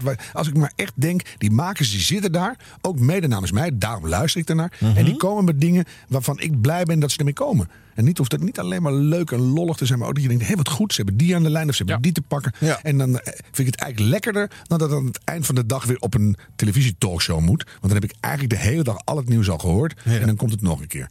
Dus ja, ik vind het wel. eh, Ik hou van de radio met inhoud hier en daar. En zou dat dan dus hier moeten gebeuren? Op, eh, op Radio 2? Zeker. Nou, het viel op omdat je juist niet verwacht op deze zender. Ja. Op dit tijdstip ook. Nee. Maar daarna komt er toch weer een leuk plaatje ook. Tuurlijk. Dus dan is het toch niet zo... weer een spelletje en een Ja, gebbetje. dus dan- eh, Ja. dan mag er weer een BN'ers een nieuwe tv-programma pluggen. Ja. Daarom. Ja. Maar in, in die mix daar, bij een publieke radiozender, zou je wat meer stelling kunnen nemen. Zeg je eigenlijk, uh, Want dat, kleurt de hele boel goed in. Dit was de radio. Dit was de radio. Gelukkig hebben we de audio nog. Oké, oké jongens. Ehm, tot slot van de terugblikken aan eh, programma's van eh, de maand januari 2020. De worsteling van 3FM met eh Kai van der Ree. Ja, dat is ook wel even een dingetje. Nou. Ja. Wat heb jij ervan meegekregen, eh Harm? Nou, dat ik eh, al heel lang niet meer naar 3FM luister, merk ik ineens. Zit Kai van der Ree daar? Gebeurt dat toch allemaal? Wie is Kai van der Ree eigenlijk? En eh, nou ja, dat was wel een uh, foute boel. Ja.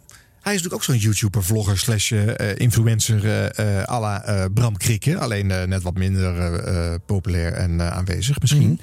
Die bij 3FM erbij is gehaald om ook dat spectrum naar die zender te Maar dat trekken. voel je op dat moment zo goed, hè? De druk op die... Ze hebben laatst een enquête gedaan onder de jeugd in Nederland. Ik geloof dat 78% wilde graag influencer Ja. worden. Ja. Maakt niet uit waarover. Nee. Als het over varkensafscheiding in, in rurale gebieden. Goed, als ik maar, invloed, als ik maar invloed heb. Dus, eh, die zou ik volgen trouwens. Ja, ik Ja, denk het ook wel. ja. Dus ik, dat is echt een niche. Maar weet je, dus je voelt en, en dan ben je zo iemand en dan heb je invloed. Dan moet je alsmaar rare dingen doen ook en zo. En, en laten zien dat je bijzonder bent en hippe de pip. En uh, poeh, dodelijk vermoeiend.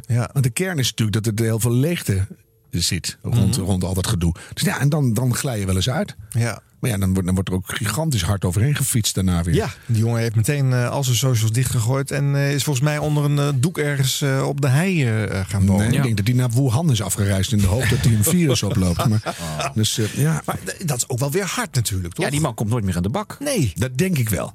Ja? Ja? Stiekem denk ik het wel. Ja? Dat je, dat je, dit, de, iedereen verdient echt een tweede kans. En ik vind onze maatschappij creëert ook van dit soort hopeloze toestanden. En, en nou, dit is echt niet goed gegaan.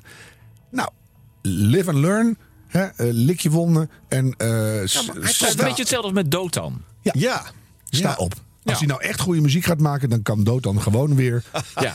ja als Kai nou echt goed gaat influencen. Ja. Ja, ga eens, ga eens dingen kiezen en ga, ga je verschillens maken. Maar hij trok Nou, toch vrij snel dat boetekleed aan, maar dat werd hem gewoon niet gegund. Hij mag even gewoon eh, hij mag zijn mond niet open doen, eh, lijkt. Nee, want eh, er is natuurlijk een, er hangt natuurlijk een rechtszaak boven zijn hoofd. Dus dat moest een, een statement dat van A tot Z eh goedgekeurd was door zijn advocaat. Ah ja. Oké, en 3FM haalt vervolgens alle oude uitzendingen offline, hè, die daar nog zouden kunnen vinden ergens. Elk spoor nadat hij daar gezeten Ja, heeft, moet dan ver. weg. Zo stom. Ja? Ja.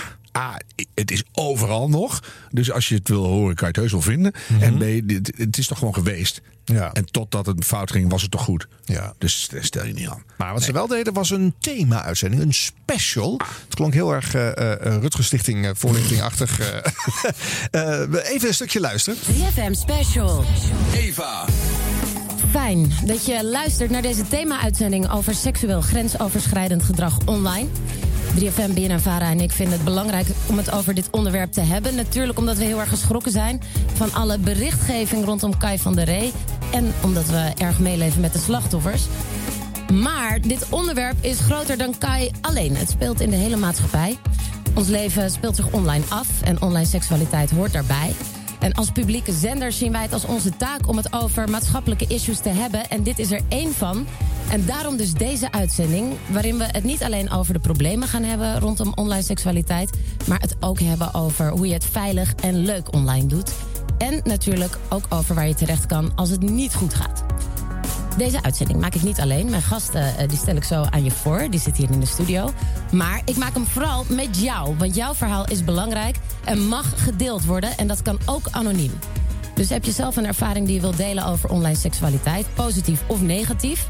Dan kun je bellen naar de studio 0909-1336. Ja, tot zover eventjes eh, de introductie eh, van dit programma. We kunnen straks nog een eh, willekeurig fragmentje prikken. Er wordt namelijk helemaal niet eh, gebeld, of vrijwel niet eh, in deze uitzending, kan ik je vertellen. Eh, Of in ieder geval niet eh, on-air. Eva Koreman, eh, die eh, heeft eh, de zendtijd gevuld op de eerste uitzending waar eh, Kai niet eh, kon verschijnen. En, eh, en eh, dit eh, toen gedaan. Wat vind je van deze introductie aan? Dit is toch een enorme drempel die je al aan de voorkant eh, opwerpt. eh, eh, met hoe dit allemaal wordt afgetrapt. Zo formeel vind ik het. Het is heel formeel. Het is een beetje Beergit uit de jaren Ja. 80. Dat je denkt, Ja. oh, wat, wat voor een fossiel ge- geluid. Telejachtcursus Ja. dingachtig sfeertje zitten. En ook, je voelt gewoon de omroepjurist die heeft dit document ook eh, opgesteld. Ja. Dat het heel klopt wat, wat we gaan doen. Ik vind het idee helemaal niet slecht trouwens. Nee. Dat je de dingen die, die gebeuren, of dat nou iets le- eh, extreem leuk is of iets narigs zoals dit, dat je dat aangrijpt om er een special over te maken, vind ik eigenlijk best wel goed. Ja. Maar dan moet je dat wel op zo'n danige manier doen dat mensen daar ook op gaan inhaken. En dat het ook in het tweede leven wat het krijgt eh, op, op, op iPods of, of Spotify's, dat Ja. het te vinden is en dat mensen het dan gaan gebruiken. En dit is al zo serieus dat je denkt, nou, Ja, want er zitten twee van die, van die, van die voorlichters die nu eh, met haar aan gaan jullie, eh, praten. allebei dat jullie hier aan willen bijdragen. Ehm, Simone, jij werkt bij helpwanted.nl. Daar kun je terecht als het misgaat online. Eh, met wat voor problemen eh, kan ik bij jullie aankloppen? Nou, ik vond het vooral heel erg archaïs eigenlijk inderdaad. Wat je net ook zegt, de Birgit jaren 80 was ook een jongerenprogramma van, eh, van heel lang geleden. En eh, dan, eh, dan is het echt van de problemen waar we het vandaag over gaan hebben. En dan eh, en met, spreken met die. En dan zo'n zo'n spoorboekje wat je dan afwikkelt. Je zou denken dat dit wat organischer zou kunnen gebeuren. Maar misschien, het is ook een worsteling. Hè? Want je moet natuurlijk even met de billen bloot. Er is een jock van jouw station die, eh, die eh, iets gedaan heeft waar jij dus niet meer eh, eh, blij van wordt. We hebben nog eh, steeds niet genoemd wat hij gedaan heeft. Hè? De hele, hele volkstammen podcastluisteraars. eh, Wat heeft die Kai gedaan? Ja, hij heeft eh, eh, ehm, gechat met eh, te jonge meisjes, hè, minderjarige meisjes. En ook gevraagd of ze misschien eens een keer een, eh, een blootfotootje wilden opsturen. Of, eh, of misschien zijn eigen blootfoto's zou willen bekijken. En Hij heeft volgens mij ook zijn eigen jonge heer rondgestuurd. Hè? Dus, eh, maar een aanleiding om over sexting te praten eh, op, op, de, op de, de popzender 3FM. Het is ook wel weer, ja, zou, zou, een- hoe zou een commerciële jongerenzender hiermee omgegaan zijn? Zouden ze ook zo'n worsteling gedaan hebben met zo'n zo'n zo'n uitzending? Of zouden ze het Weet ik niet. hebben? Ja, want dat, dat vraag ik me dan wel weer af. Is dit nou typisch publieke omroep? De aanpak vind ik wel heel erg Ja. typisch publieke omroep. Ja. Je had ook Ja. gewoon een, eh, een, een ander soort programma kunnen maken waar af en toe een onderwerpje in kwam. Ja. En dan noem je het ook een special, maar dan fiets je het anders binnen. Of kopen ze hier iets af? Twee uur eh, eh, quasi eh, politiek correct doen en dan hopen dat het eh, overwaait. overwaait. Ja. eh. Dat hebben we geen mediastorm veroorzaakt. Hè? Zo werkt het wel vaak. Hè. We hadden ooit in Dit Was Het Nieuws een rokende Hiddema. Ja. Vorig seizoen. En dat mag natuurlijk helemaal niet. En ik had hem ook nog bijna uitgelokt, geloof ik. Oh. Maar ja, dat kwam door mezelf. En eh, toen kreeg Afrotros geen boete. Omdat de omroep, was het rapport van de mediacommissie... eh, veel aandacht besteedde aan anti-rookdingen. De omroep zelf? Ja, die Afrotros had daar blijkbaar in veel... andere uitzendingen. Ja, had er blijkbaar veel over anti-rookdingen gehad. Dus dan kregen ze geen boete voor Ja, het is een stomme Dus dit, dit helpt misschien redenatie. mee in, in de, de hele Kai-affaire. Dat we hebben het meteen serieus opgepakt. En we hebben, we hebben alle sporen uitgewist. En we, we hebben er twee uur radio over gemaakt. Ja, het zou kunnen. Vond jij nog iets moois in die uitzending zitten, Ron? Je hebt hem geloof ik helemaal geluisterd ook. Ehm, nou, ik vond het een beetje eh 3FM jaren 80 eh, seksuele voorlichting. ja, precies, ja. Zeggen wij ook Birgit. Ja, ja ik, we, we zullen het maar even verklappen. Je moest even naar de wc. Maar je bent weer terug, dus dat stukje heb je gemist. Maar ja, Je komt wel met dezelfde conclusie. Precies, We- ja. We spreken dit niet voor, dus dat is wel grappig dan.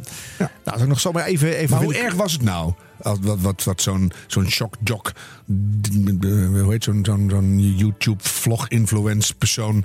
en, en iedereen doet dat tegenwoordig. Iedereen stuurt elkaar de meest ranzige... Nou ja, en denk je niet ook dat eh, eh, in de jaren 70 en 80 er veel meer kon en mocht? En dat er toen eigenlijk ontzettend veel. Ja, je kon dus nog geen fotootjes digitaal naar elkaar sturen. Maar op anderszins dingen zijn gebeurd waarvan wij misschien wel van helden die wij nu nog steeds eren. En als we nu zouden horen wat ze hebben uitgefroten, dan zouden we ze met pek en digitaal alsnog kapot maken. Goede BBC-voorbeelden waar we Nou, achter... zo. Ja. En, en wat is er allemaal op die, eh, die, die schepen gebeurd? eh? Ja, Die, die, zendschepen. zendsen, ja. En in bij dat RTL Veronique daar in Luxemburg. Breek me de bek niet. Ik was daar echt nooit bij. Ik, weet, ik werk nou echt zo lang in Omroepland. Ja. Je hebt al een fun gemist. Ik ben nog gewoon nooit achter een conifeer getrokken door een of andere...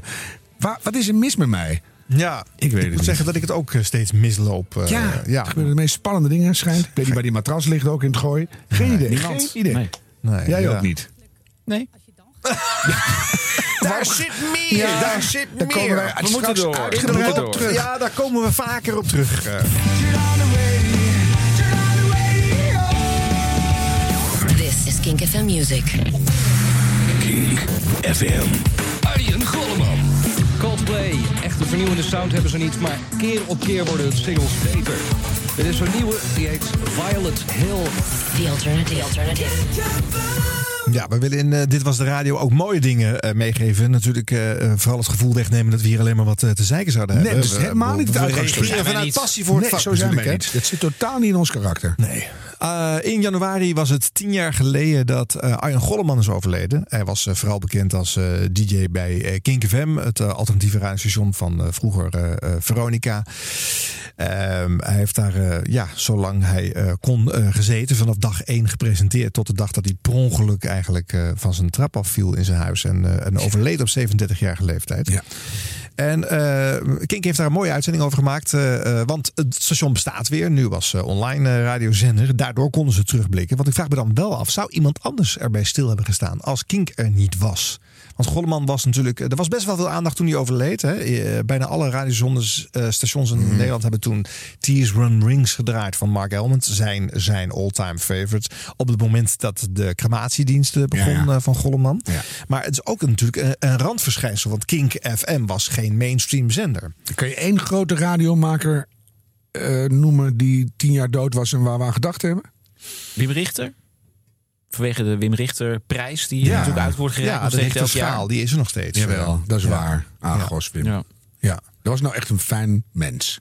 Ja. Nou, ook nog weer een Ja, maar dat speelde dus mee dat Ja. hij op hele jonge leeftijd is overleden. Ja. Ja. Ja, dat ja, maakt ja. hem iconisch. Alfred Lagarde is natuurlijk ook vrij jong overleden. Dus Ja. ook, zo, ook zo'n radiomaker, fantastische stem. Ja. Maar Eh, do- door zo'n door zo'n prijs of zo'n schaal is dat besef er nog. Maar wij hebben helemaal niet de traditie om te zeggen... vijf jaar geleden of tien jaar geleden... ja, de watersnoodramp. Of de laatste elf steden toch. Maar dat is het wel zo'n beetje, toch?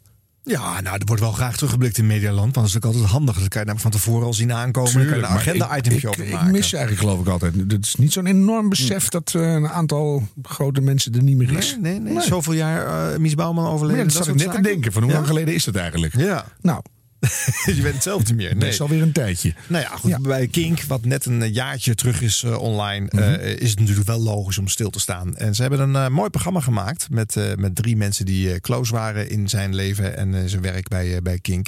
Als podcast binnen te harken. Dus vooral doen als je een beetje geïnteresseerd bent. Ik laat een stukje horen. En dan wil ik je dit als tip meegeven voor deze maand. En, en hij, maar hij- ik weet ook wel dat hij zich ook echt wel heel kwaad kon maken als mensen negatief waren over Kink. Ik weet dat hij ehm ziedend kon zijn op 3FM bijvoorbeeld. Of op de publieke omroep. Eventjes terugkomen op eh, die alternatief discussie van zojuist. Dan hou ik er ook echt voor goed over op, hoor. Godverdomme, wat hebben wij een kutluisteraars. Neem me niet kwalijk, maar wat er nou een mail binnenkomt... ene Kevin Kosterman. Die mailt, wie draait hier nu Anastasia? Wie is Anastasia? Ik heb echt geen idee, waar heeft die Joekel het over? Het was dat meisje met Eros Ramazzotti. Oh, weet ik veel. Ik, om, jullie te pesten draai ik dus om, om, om, om, om te zeggen van nou, dat draait de rest nou. Doe ik dat voor de grap? Geen gevoel voor humor? Ge- Totaal geen gevoel voor humor. Deze Kevin Kosterman, wie draait hier nu Anastasia? Om vervolgens te zeggen dat we overdag, eh, dat we allemaal 60% hetzelfde draaien als 3FM. We draaien GVD niet 60% hetzelfde als 3FM. Heb je dan stront in je oren? Jongens, dit is een perceptie. Ga dan eens een paar uur naar 3FM luisteren en luister dan naar wat zij draaien. Doe dat nou eens een keer. Je denkt dat het zo is, omdat zij het kennelijk goed aanpakken, hun publiciteit, en wij niet. En, eh, en je denkt dat wij heel erg commercieel draaien. En het is GVD niet zo.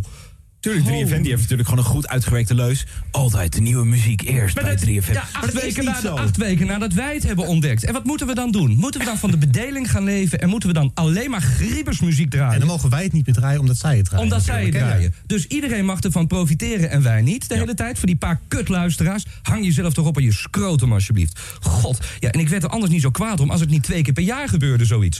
Oh, jullie zijn zo commercieel. Oh, jullie zijn zo commercieel. Ga je grootje in de aars pakken zeg. De hoofdpunten van het nieuws, verzorgd door het ANP. Je had kabelradio. Ja, ik hoor jullie toch eh, eh, te verbaasd om lachen, hè? Nou ja, het komt uit zijn tenen echt. En dat is Nou, mooi. het begint zo, zo niet echt boos.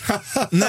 en hij wordt steeds bozer. Ja. en hij, Ja. hij komt eigenlijk eh, goede vergelijkingen tekort voor op de radio. Want ga je grootje in je aars pakken. Vind ik nou niet de meest smaakvolle manier van boos zijn. Mhm. Maar de, de, eh, Ik heb hem wel opgeschreven trouwens. ja, je gaat hem, gaat hem gebruiken.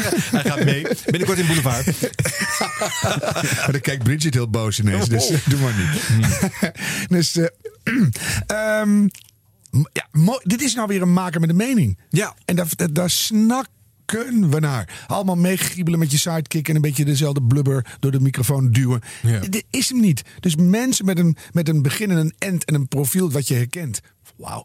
Eh, dat, dat is fijn. Ja. Wie ben je eigenlijk daar aan die kant van de radio? Dus en, en, dus hier voel je dat. Ja, maar dit is natuurlijk ook een onderwerp wat heel dicht bij hem staat. Ja. Soms, als je elke dag een programma hebt, je moet elke dag maar een mening geven. Ja, op een gegeven moment kom je op onderwerpen waar je helemaal... Nee, denk van, ik moet er een mening over hebben. En dit is echt uitgelezen, zo'n onderwerp van hij... Denkt, dit moet ik vertellen. Ja.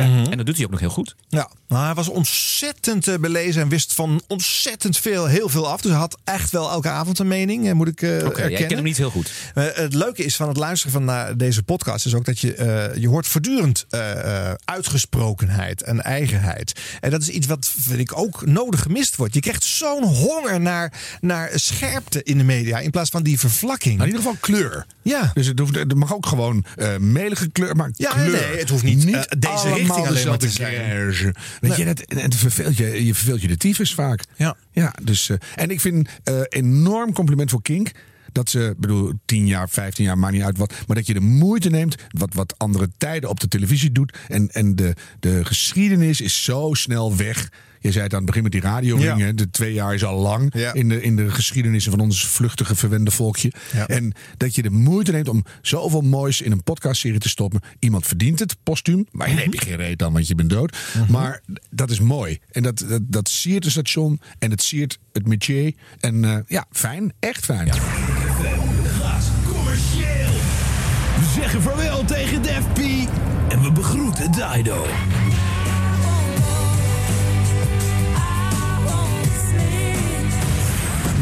Met Heavy Alternative. En ik zeg welkom, Toto met Africa. FM gaat commercieel. Geld, geld, geld. Nooit meer twee kondeukende homo's op het podium. Maar gewoon Akda en de Munnik. Ik ben mezelf niet op al die jaren nooit geweest. Kom maar hier met die centjes. Geld, geld, geld. Nieuwe Kink FM. De hele en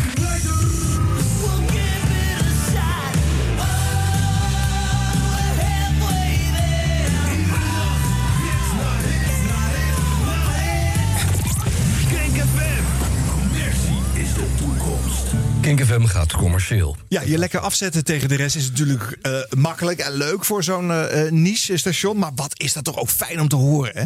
Fantastisch. Ja. Ja. Het is wel heel veel stations natuurlijk overkomen wat hij hier zegt. Ja. Bruta brutale, ik bedoel, Veronica, bru- brutaal merk vroeger. Nu Ja. is het natuurlijk eh, 13 in het dozijn. Ja. En daarom is het ook zo grappig.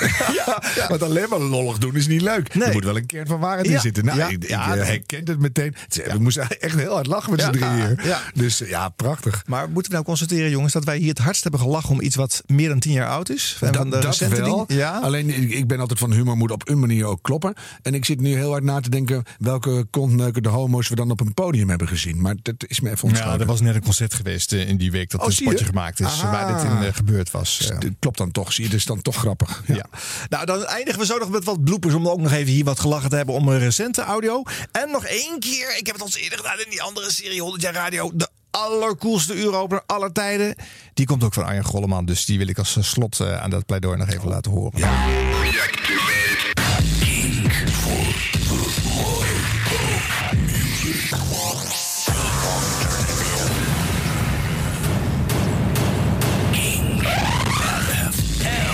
dat blijf ik heerlijk vinden. Vind jij mooi, hè? Dat vind ik mooi, ja. ja. Beetje of je... In your face. Ik werd er niet warm van hoor, eigenlijk. Maar goed. Het is een beetje of je met een microfoon op een graveyard loopt te hengelen. Heerlijk, heerlijk. Ik ben aan boord. Goed, dat is mijn eh, persoonlijke eh, smaak, jongens. Ja.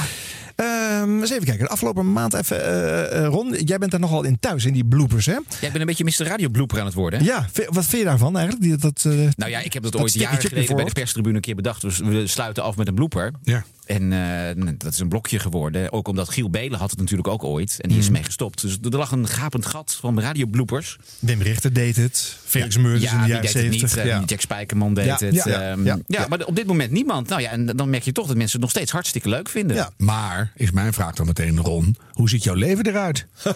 Nou, ik heb natuurlijk eh, gewoon zes radio's aanstaan in mijn kamer. Die bedoel ik. Ja. dus En ook nog drie die- televisiezenders. Ja. Dus nee, het is een, ik heb een gek leven inderdaad. Hoe, hoe vind je die bloopers? Nee, het, het zijn gewoon eh, programmamakers die, eh, die mij tippen. Toch. En ook soms gewoon hun collega erbij lappen. Dat is wel goed. Ja, ja, dat- ja. Ja, dat is een echt beetje Hollands, hè? Verklikken, de dat is lekker. bij lappen. Ja. Ja. anders word je toch achterlijk. Je kan die nooit vinden. Dus je Nee, krijgt nee, allemaal nee. tips. En dan... Nou, dat begon al meteen op 1 januari om eh, middernacht. Want eh, de top 2000 is net voorbij. En dit is wat we daarna hoorden op Radio 2.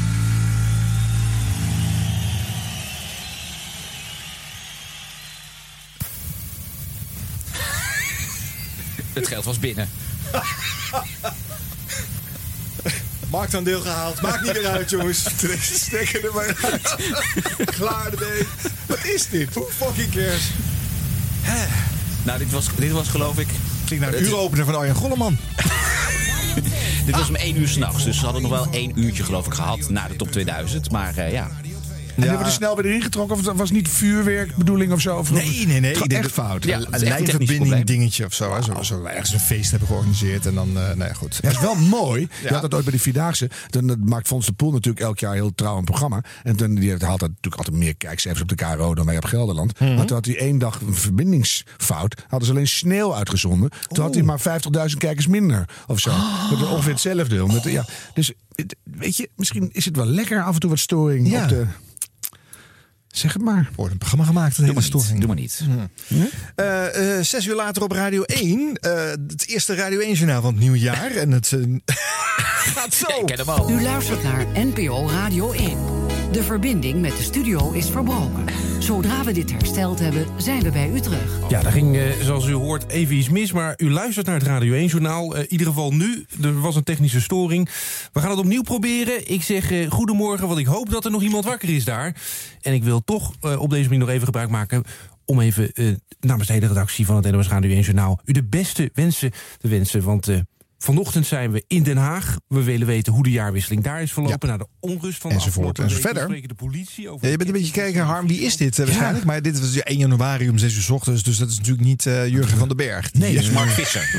Oh ja, maar een beetje een luie stem heeft hij. Een beetje in de mondhoek. Een beetje De invaller, Mark Oh ja. Visser. Grappig. Maar ook Jurgen van den Berg heeft regelmatig problemen in de uitzending. En eh, daar moet ik bij eh, Radio 1 wel even verklappen. Dat ze hebben daar twee eh eh, rete dure nieuwe studio's neergezet. anderhalf jaar geleden in het radiohuis. Maar vervolgens heeft iemand van de NPO een veel te duur systeem erin gezet. Wat voor televisie uitstekend werkt. Maar voor radio zo zijn problemen heeft. Digitale vertragingen en andere toestanden. Ze inmiddels is een van die twee studio's al ontmanteld. En ze hebben een soort noodstudiootje er eh, Gewoon een tafel ergens in een gangetje met, met eh, ouderwetse microfoontjes. En heel veel draden over de gang. En, Misschien eh, waarschijnlijk meteen beter. ja, maar- het werkt uitstekend. Eh, laatst was eh, Willem-Alexander even te gast in het radiohuis. En die moest natuurlijk wel eh, vakkundig om deze eh, eh, mislukte opstelling van die tweede studio geleid worden. Want dat was- zou niet best zijn. Maar dit soort problemen heb je daar geregeld. acteur is geworden, is ook dankzij Fellini.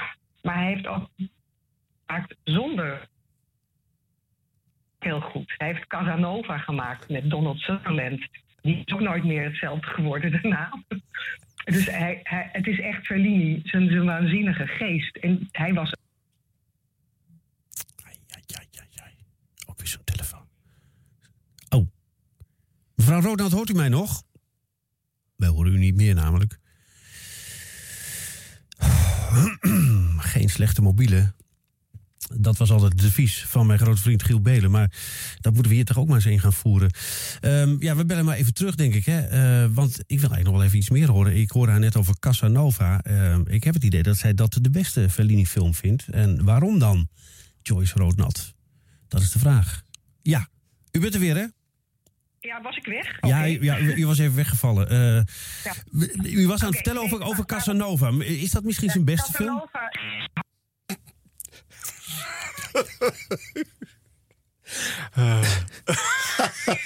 En Hij doet het netjes, hè? En Gewoon dan op de de mobiel van haar. overal de schuld van. Ja. Maar je hoort die wanhoop. Ja. maar waar was die? Want hij ze valt al heel lang weg. En eh, de hele lange stilte. En dan hoor je een zucht. En, en dan begint hij een beetje... Ik denk dat eh, omdat zij een soort wc eh, of columnachtig dingetje is. Hè, gewoon dat een zij gewoon een monoloogje Ja. kan laten doen. Dan hoeft hij natuurlijk niet de hele tijd alert te luisteren. Alleen eh, omdat het Oh. wegviel, moest hij wel. En je hoort de wanhoop in zijn stem. ook. Oh, gaan we weer, weer niet goed. En, Ja. Oh god. Ja. Ze worstelen daar wel mee hè, bij Radio 1 met die Ja, eh, er wordt naar gekeken, hoor ik de hele tijd. Ja. ja, ja, ja, ja. ja. Ja.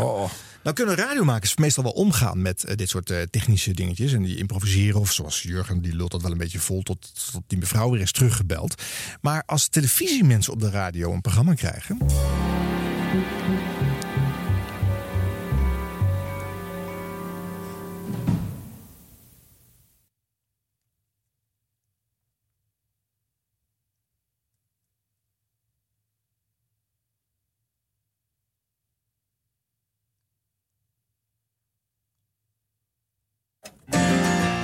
hey, volgens mij ben ik er weer.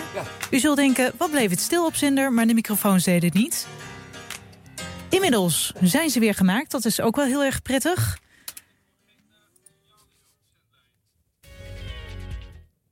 Ik vraag me even af eh, wat hier nu gebeurt. Dames en heren, horen jullie ons nog op zender?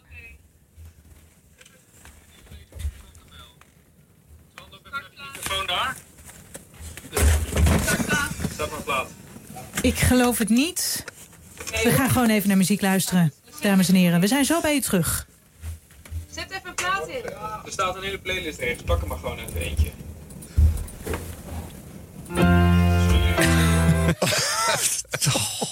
Ja, wij luisterden hier naar het nieuwe programma Stax en Twan.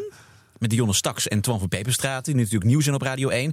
En ik had even gevraagd, wat was er nou aan de hand? Het schijnt dat Twan zijn kuchknop iets te lang heeft ingedrukt... waardoor hij bleef haken of er ging iets mis. Ja, ja. En daarna kwam het niet meer goed. De kuchknop is, de, nou dat weet iedereen wel, de, de knop die je kan indrukken om even je microfoon uit te zetten. Ja. kan je Ja, even kuchen. precies, Ja. ja. Of andere dingen. Ja, maar goed, dat, daar ging een heel eh, spektakel aan eh, technische eh, ellende. kwam daarna. Ja. Het lijkt wel een sketch van, van Wim Dit geloof je toch niet? Wat er kwam allemaal iemand binnen met een blad koffie die Ja. viel. En het, Die viel, ja, dat was echt waar. Ja. Wat grappig. Ja, je, je gaat het heel groot maken in je en dat je dan ineens ook naar een soort ehm 15-jarige kinderstand terugvalt. Dan ga je ineens dames en heren zeggen. Omdat je dan denkt, ik sta hier in een circus waar de tent wegwaait. Ja. Zegt dames en heren, geen paniek. Dus je, je komt in een heel raar... Niemand zegt dat meer op de radio, dames en heren. Nee. Maar de- Dionne wel. Ja, op Dus zender we doet zaten ze bij televisiering gala in Mitterhoofd natuurlijk. Dat Oh, ze ja. presenteerden. Oh, ja. Dames en heren, welkom. Oh ja, die, dag, Ja, die daar- was nog steeds aan het oefenen voor het? Songfestival waarschijnlijk. Maar het grappige is wel, en dat zag je ook een beetje bij Jurgen in de Murgen, Mhm. dat, dat ik zou er ook op moeten lachen. Ja. Ik heb wel eens gehad dat ik dan. Ik had altijd zo'n eh, zo'n afspraak op de radio lang, lang, lang geleden. Dat eh eh, raggende mannen, hoe heet die? Ja, Bob Fosco. Geert, Bob Fosco. Die mocht dan te, te allen tijden de studio inkomen rennen. om een, uit te barsten in een verschrikkelijk lied. En dat Ja. heeft hij geloof ik twee keer gepresteerd in twee jaar tijd. Maar één keer kwam hij gewoon binnenrennen. En de, deed de technicus ook nog een microfoon ergens in een hoekje open. En toen begon hij keihard. Maximaal, maximaal met je rare haar, maximaal. En het is ook een soort storing. En dan ligt iedereen gewoon blauw. Ja. Dus je kan ook van een technische storing, daar kan je toch ook de grap van inzien. Nou, hier gaat echt alles fout, dames en heren. Het gebouw staat nog. Weet ik wel, of Twan is er nog. Twan, wat ben je aan het doen? Maak even een moment ervan. Maar ze gaan allemaal een beetje doen alsof het niet opvalt. Nee, en, dan gaan ja. we en dames- dat valt heel erg Het valt op. alleen maar je- meer op daardoor. Ja, Dus- maar het is een nieuw programma. Hè? Die mensen zitten, die zitten nog echt te wennen aan de studio, aan de knopjes, aan het feit dat ze een duo zijn. Hè? Want, ehm, Zijn ze nou, al een duo of nog niet zo? Nee, dat is, eh, dat is lastig hoor. Dat is een lange weg, denk ik. Ja. Ja. Ehm, dus dus dat, is, dat zijn wel de redenen waarom dit niet goed gaat. NPO Radio 1 zoekt een nieuwe zenderbaas. Moet Oh. hij voort op de koers van het binnenharken van eh, BN'ers? Oftewel eh televisiepersonalities achter de microfoon? Vinden jullie? Harm. Ja, nou. Ze kunnen altijd bellen natuurlijk, maar het moet weer horizontaal, hè? Dus dan moet je weer elke dag opdraven. Dus dan krijg, nee, Als je maar gewoon goed bent in je vak. Ja. Als, als een tv-maker ook goed is op de radio, vind ik het prima. Nee, dan, is, dan heeft het zeker een meerwaarde, denk ik. Want dan krijg je er een soort beeld bij. Maar voor de rest natuurlijk. Maar eh, het, het zit nooit in de poppetjes. Wel in de poppetjes, maar niet in de poppetjes. Dus je, je, je- we snakken naar eigenheid, naar kleur, naar, naar iets. Waardoor je denkt: hé, hey, dat wil ik horen. En dat heeft te maken met wie, wie zit daar, wat voor mening zit daarachter, wat, wat zijn de skills. Praat hij leuk, kan je, kan je ervan genieten. Op, Ja. Maakt niet uit op welke manier. En dat is vaak ver te zoeken. Dus ik weet niet of ik ga genieten van Twan en, en Dion. Ga maar, ik, ga maar, ik heb het nog niet echt gehoord. Maar ik vind ook dat ik dat aan de hand van hun televisiewerk ook niet kan beoordelen. Want Nee. daar staan ze natuurlijk meestal autocues voor te lezen. Of een journalistiek interviewtje af eh, te, te lepelen. En dan, dan, dan kan je geen personality uit. Ja, maar dan moet je toch juist, als je met zo'n programma begint, wat heet het ook weer, de Nieuws BV of Nieuws en Ik weet nooit wie dat zijn. Van wie is dat bedrijf, Nieuws BV? weet je dat? BNN Vara staat het voor. Is dat zo? Ja, Nou, dit dit is toch BV, veel- BV, nooit geweten. BV, BNN Vara. Dat weet toch niemand? Dat heb ik nooit Ze gingen fuseren en toen Ja. dachten ze, nou, dan moeten we daar ook een gezamenlijke titel aan geven aan Maar het dat doe nieuwe je toch. Nieuws en Co en Vara? Maar dat doen ze dan weer niet. BV is gewoon. En Nieuws en wie is Co? Nieuws en Co. Ja, is Co? Is dat de, Dus, geen idee. Dat, Nee, daarom de ChristenUnie en onderwijsvakbond? dus, nee, maar weet je, dus, maar dan moet je toch, als je zo'n programma begint met zo'n zo'n gelegenheidsduo, wat nog helemaal geen duo is, wat geen radioervaring heeft, dan moet je toch volledig inzetten daarop dat Dion eerst is aan Twan. Tien vragen die ik niet van je weet. En dan, eh hij, wat ruik je lekker, weet ik veel. Dat is ook wel maar dat doen ze wel ook hoor. andersom. Ze proberen wel echt een beetje. Mhm. hun personality erin te leggen in de, de gesprekjes tussendoor. Maar dat gaat heel, ja, heel ongemakkelijk nog. Ja, dan moet je er alles aan doen als zenderbaas om dat kapot te maken. Maakt niet uit hoe slecht het is als het maar echt is. Nee, maar het is een heel belangrijk nieuw programma voor Radio 1. Dus Ja. eh, Ja. ja, ik Nou, hoop dat de ze hun weg een beetje gaan vinden komende maanden. Twan heeft overigens wel veel radioervaring natuurlijk. Maar, dat zou ik dan eh, liever doen, hè? Een beetje lekker gaan bemoeien met zo'n programma. Ja? Niet per se zelf achter die microfoon kruipen, maar lekker eens meeketen in zo'n redactie. Oh, en dat ja. er gewoon eigenheid Ja. doorheen komt. Dat is zo fijn. In februari, eind februari komen we er nog eens op terug. Even kijken waar zij inmiddels staan. ga ik eens even luisteren. ook. Eh, een nieuwe leuk fragment, Ron. Echt heerlijk om gelachen. Eh Tineke de Noorden heeft nog steeds een programma op eh, NPO Radio 5. Eh zij heeft een dame aan de lijn. En ze doen volgens mij een soort wedstrijdje wie de laagste stem kan inzetten. Mevrouw Karels uit Schoonhoven, goedemiddag. Goedemiddag, 10 uur. Hoe is het met u? Ja, nou, eh, op mijn stem na. Alles goed. Wat is er met je stem? Nou, ik rook nogal. Dat dacht ik al. Nee, maar goed, ik heb me voor, voorgenomen meer te gaan roken. Dus, Meer te gaan roken? ja. Oké. dat einde is wel goud. Ja. Ja, oké. Ja. Eh, Niels Uithuis eh, presenteert in het weekend eh, de ochtendshow op Radio 4. Eh, Niels heeft eh, eh, Jan Visser, de weerman, die trouwens ook op NH Radio da- dagelijks te horen is in de uitzending. En hij zet lekker een beetje te keuven over dat weer. En daarna wordt die schuif meestal dichtgetrokken. En dan ga je nog even nakletsen van Jan, het was weer leuk, dankjewel. Maar als je die schuif niet dichttrekt, ja, dan blijven we dat horen, dat gesprek. afgetapt. En in Melbourne is het op dit moment eh, los met zware regen en hagel.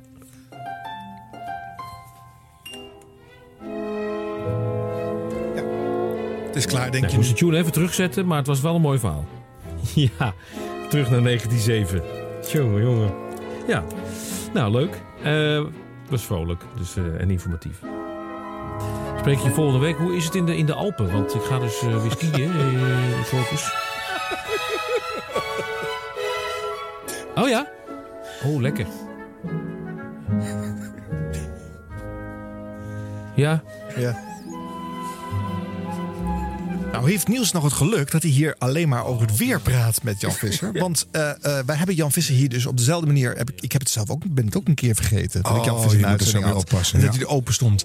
En dan hebben we wel eens andere praatjes hoor. En als dan zijn antwoord. Ja, hij, hij blijft heel vormelijk en netjes hoor. Jan zul je niet snel een krachtterm of een eh Nee, maar het zou seksueel geladen tekst Nee, maar toen niet alleen seksueel te zijn. Je zou het toch echt knetter slecht vinden een keer. Dat je zo iemand de oren wast. En dat wordt meteen uitgezonden. Ja. Je, je moet eigenlijk altijd denken, je zit in, bij een microfoon in de buurt. Ja. Dus, oh ja, oh wat een lesje weer hè. Ja. Het is wel hilarisch natuurlijk. Ja, Ja, maar zo keurig dat het wel heel lief is. Ja. Ook dat je denkt, hoe is het in de Alpen? Zo'n, een Radio 4 foutje. Hè? Ja, precies. Een keurig wel? foutje. Ja, Ja. nee, goed. Eh, Humberto Tan zit ook op Radio 1. Hij zit er als eh, Dion en eh, Twan er niet zitten, namelijk op vrijdag.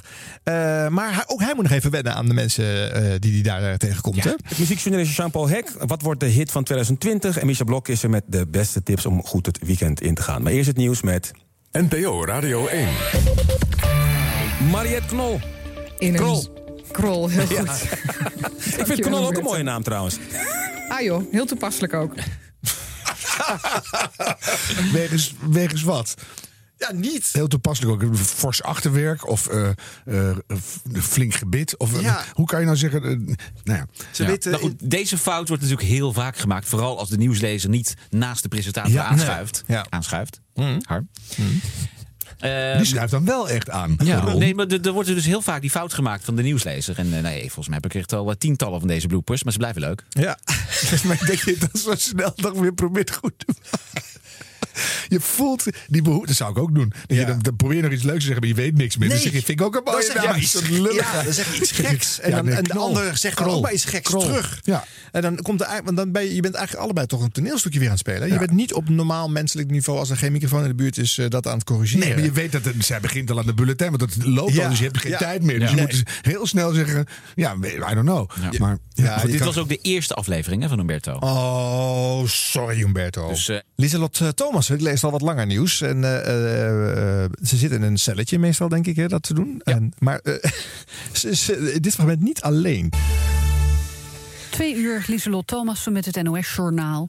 Tesla noemt het totale onzin dat er auto's van de fabrikant onbedoeld harder zouden gaan rijden. De Amerikaanse dienst voor veilig wegverkeer heeft een melding gekregen over auto's die vanzelf accelereren.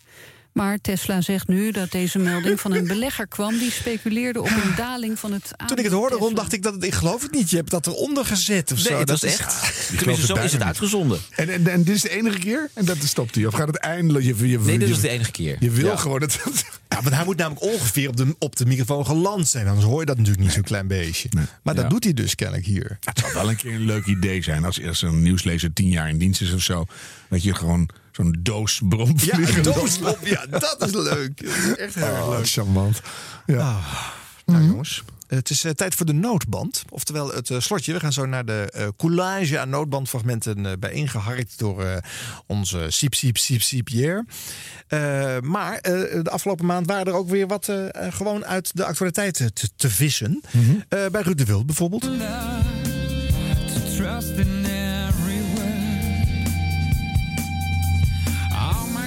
Dit is dus die noodband. Het is niet de bedoeling dat we gaan luisteren naar Kane, dat snapt iedereen.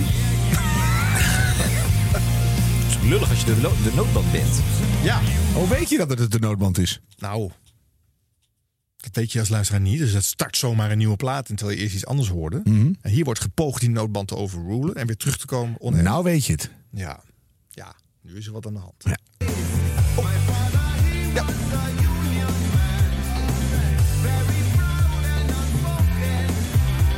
Midden in Little Steven.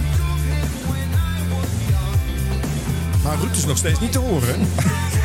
Die is er helemaal niet.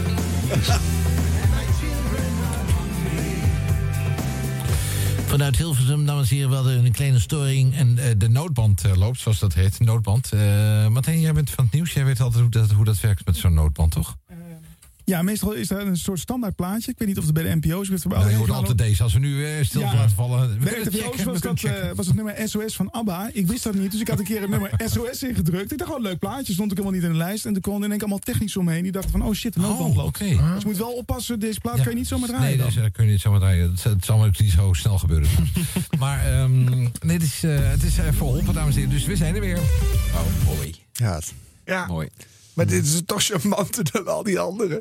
Hij lulde gewoon een beetje omheen. Ja, dat ja. is gewoon fout. En maakt niet uit. Vind ik echt leuk. Hè? Hoe werkt het eigenlijk? Ja. dat vind ik meteen oké. Okay. Vroeger bij BNR, ik weet niet of dat nu nog zo is, is het um, Staying Alive. Oh ja? Ja, is, dat, is volgens mij daar een noodband. Nou werkt daar echt al heel lang, maar ik zou het werkelijk niet weten. Ik heb nooit technische problemen. dat weet je niet, want jouw programma wordt 23 keer herhaald. Dus misschien word je ja. wel eens door een noodband afgebroken ja, in zo'n herhaling. Hè? Ja. ja, het zou kunnen. Dat zou mensen naar jou wilden luisteren, dan krijgen ze de Bee Gees. En denken, dit is toch leuker. Maar weet je wat het nu is? Nu staat er ergens standaard een kanaal gewoon uh, met uh, non-stop muziek uh, te draaien, wat als noodband instaat. Dus dus geen vast nummer meer waar je nu altijd in landt. Dat was vroeger inderdaad wel. Dan had het de vaste volgorde was ook echt één. In een kastje wat je in ja. moest slaan ongeveer. Ja, ja. en dan, dan, dan hoorde je altijd hetzelfde. Maar het gebeurt best vaak hoor. Nu eentje bij Tom Herlaar, die presenteert op Radio 5.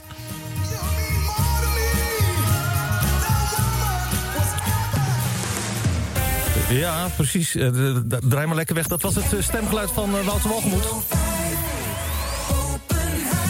Want Wouter Walgemoed kan ook zingen, maar niemand wist dat. Nee, er ging inderdaad, uh, je begrijpt het, iets mis met het NOS-journaal. Dat komt uit een andere studio hier in het gebouw. En ik denk dat de verbinding even weg is of de nieuwslezer ja, was even te laat. Het kan allemaal. De Fortops, Bernadette, dat was het plaatje dat uit een andere ruimte kwam weer... om het even allemaal op te vangen. Maar je bent weer terug in de Radio 5-studio... al waar wij doorgaan met open huis tot 4 uur. Nou, het is wel gek als je het live meemaakt namelijk. Want je staat dan achter een mengtafel waar jij zelf de regie over hebt... en mm. alles kan indrukken. En plots komt er iets wat jij niet zelf hebt gegenereerd. En alle knoppen waar je gewend bent van om ze dicht te doen, weg te draaien... Uh, Doe niks meer. hebben geen invloed nee. op wat je doet. Nee. Nee. Ja, en daar waren er uh, uh, in de dagen dat er nog genoeg centjes waren, uh, overal technici rondom. Maar je staat nu als programmamaker alleen in die ruimte. Ja. Dus je moet dan contact gaan leggen met, met één eindregie die er nog is op het Mediapark. En daar dan proberen contact te krijgen met iemand die dat op En daar zit een mevrouw een bibliotheekboek te lezen, weet ik uit ervaring. Dus kom ja. daar maar eens mee in contact. Ja, die al die noodsignaaltjes over die intercom aan het negeren is. Omdat ze ja. midden in de belangrijke ja, lekker fase zit. Uh, ja, kan allemaal gebeuren. Hè? Ja. Uh, nu nog eentje van, uh, van Radio 4. En uh, dat gaat mis omdat dit avondconcert op Radio 4 digitaal storing krijgt. Oh ja. Ja. Dus dit is geen FM-storing. Nee, hier hoor je dat het digitaal is. Soort versleten dakje. Daar klinkt het naar. Ik heb net een nieuwe installatie gekocht. Klassiek is het mooist. Moet je eens horen hoe dat fantastisch uit de speakers komt. Kraakhelder. en hoe lang laat je dit dan doorlopen ook, hè? Er luistert ook niemand. Ook de presentator niet blijkbaar. Nee. Lex Bolmeijer moet ingrijpen, maar is iets anders aan het doen. Alex. Alex, kom nou! Een noodband. Gelukkig. Dames en heren, eh, nou, goedenavond. Zeg ik dan nog maar een keer. Ik ben even weg geweest. Dat is niet omdat ik er geen zin in had. Nee, ik had ernstige problemen met de verbinding. En dat ging zo ten koste van de kwaliteit van de uitzending dat we besloten hebben om even een noodband in te zetten. Dat is me nog niet eerder overkomen. Dus dus ook even wennen en dan zoeken naar nou, wat zou de oplossing kunnen zijn. Daar hebben we even de tijd voor eh, genomen. en volgens mij is nu alles weer goed of zo goed als goed. Dus laten we eh, verder gaan. Ja, u heeft een aantal dingen gemist van mij. Ja. Ah. Nou. Misschien zijn er een aantal luisteraars die de noodband beter vonden dan de items die Lex voor ons in petto had. Ah, maar Lex is een hele leuke ex-NCV-collega. En je merkt ook gewoon dat hij beschaving heeft. En ik merk wel dat alle noodbandcorrecties achteraf precies bij de zender passen. Mhm. Dus ook de Radio 5-correctie. En die was heel erg Radio 5. Dit is weer heel erg Radio 4. Ja. En ik denk wel dat dit de ergste onderbreking is.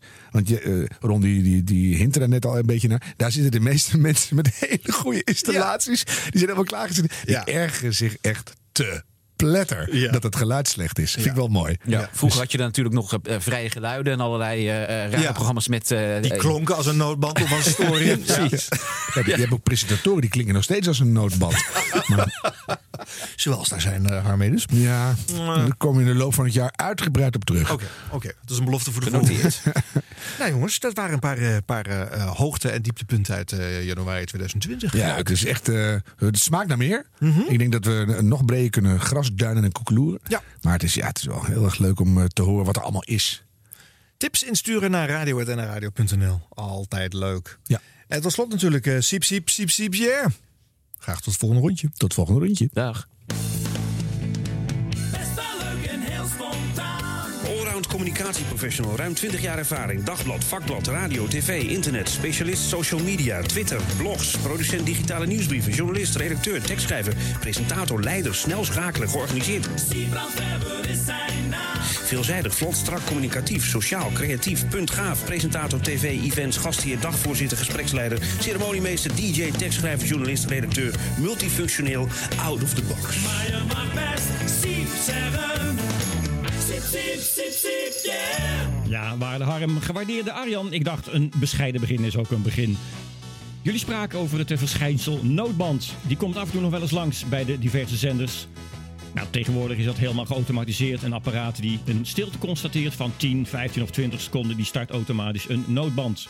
En dat staat gewoon op een, eh, een SD-kaartje tegenwoordig. Want dan kan je een heel uur audio makkelijk op kwijt. Nee, dan vroeger. Toen zat er een technicus in een eindcontrolekamer en als dan eh, de verbinding wegviel, dan moest hij een noodband fysiek starten. En toch nog even in het archief gedoken naar wat ik persoonlijk een van de mooiste noodbanden vond. Van Radio 3 Villa 65 van de VPRO. Ingesproken door Cor Gales. Oh, wacht eens even, er gaat iets mis. Zit je net in Villa 65 met de benen omhoog? Sta je opeens weer buiten in het donker? Adres onbekend krijg je te horen als je naar de villa vraagt. Door aliens naar een ander melkwegstensel gezapt. Verdwaald in cyberspace opgelost in de Bermuda-driehoek van de ether. Maar vrees niet. Gales trekt zijn oude motorjas aan. Zet zijn vliegeniersbril op. Klapt dit even met de armen en schiet het luchtruim in. Om niet terug te keren tot ze terecht zijn. Die jongens en meisjes van Villa 65. Ga mee dan! Ja, tabé. En deze geweldige tekst is waarschijnlijk geschreven door Rick Zaal. En uh, Cor Gales die las alles op wat hem voorgelegd werd. Ehm, als nou een bepaalde plaat te veel stilte heeft, dan loop je natuurlijk ook het risico dat de noodband start. Nou, ik heb even wat noodbanden verzameld van de afgelopen tijd. En in een plaatje gezet waarvan ik denk van... hé, hey, er valt af en toe een stilte in die plaat. En, en dat is zo.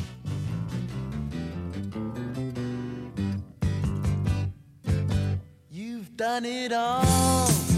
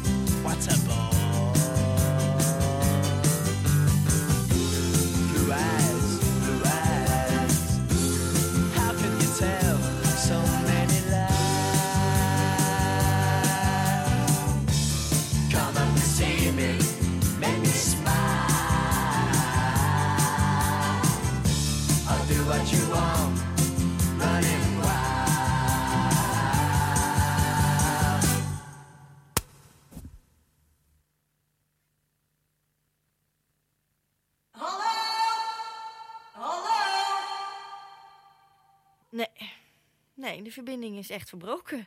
Eh, er is op dit moment geen contact.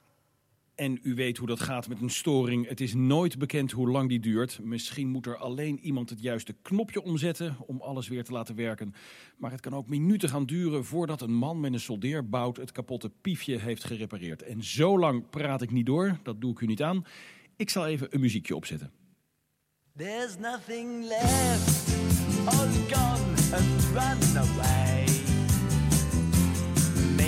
Maybe you'll tarry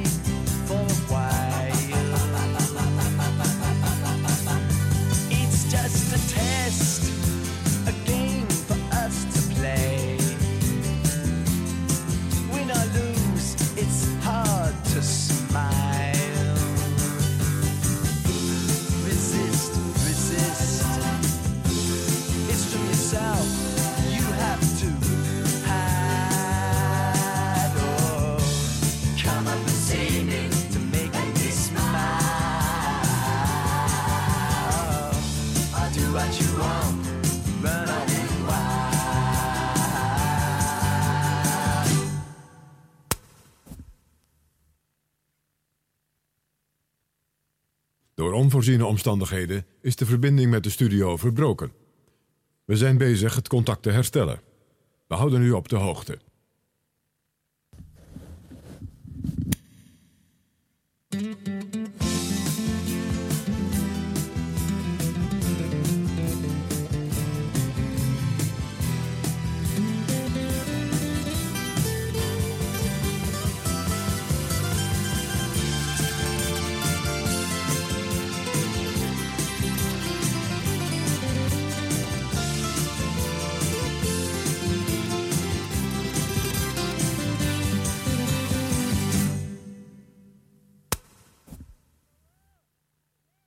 Dit is je presentator vanaf een bandje, ingestart vanuit de studio in Hilversum. En dat is geen goed nieuws.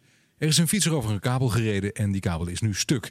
Die verbinding gaan we herstellen en dan ben je zo snel mogelijk weer terug. Tot die tijd een spannend muziekje. There no more. You've taken everything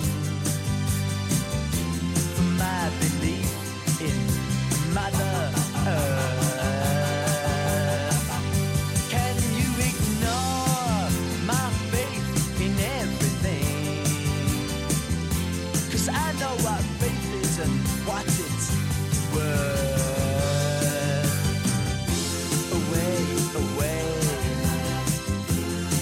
Say maybe you'll try to come up and see me to make me smile. I'll do what you want, just run on wild.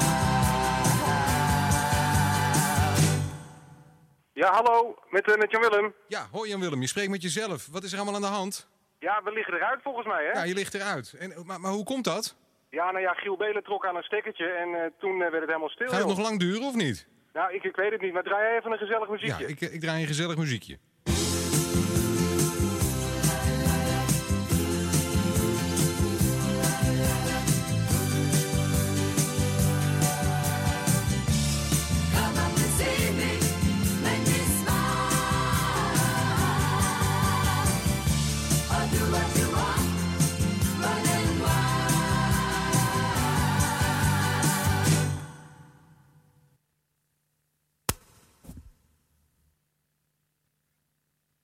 Helaas is er op dit moment een technische storing. We doen ons best om dit zo snel mogelijk op te lossen.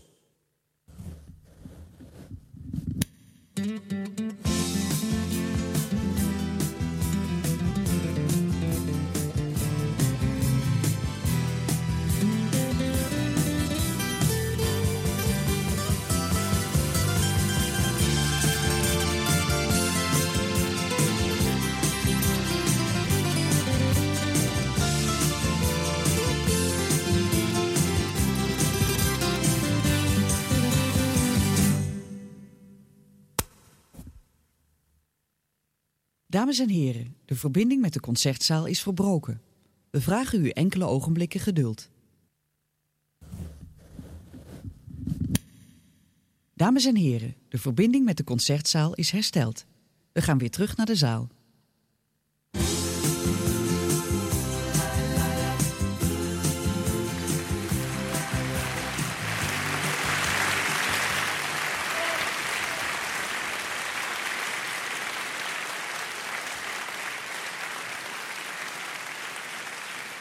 Ja, make me smile. Een noodband is altijd goed voor een eh, glimlach. Een verzameling noodbanden hoorde je van eh, diverse publieke zenders uit, eh, uit Hilversum.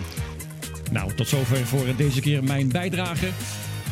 Na, dit, na deze opname komt waarschijnlijk geen noodband. Je mag zelf kiezen waarvoor je kiest. En een professionele afkondiging van een programma is altijd uitermate gepast. Vandaag heb ik daarvoor uitgenodigd legende, legendarische presentator Joop Smits. Joop, de microfoon is voor jou. Lieve mensen, Ja, kom maar dank voor uw aandacht. En tot de volgende keer.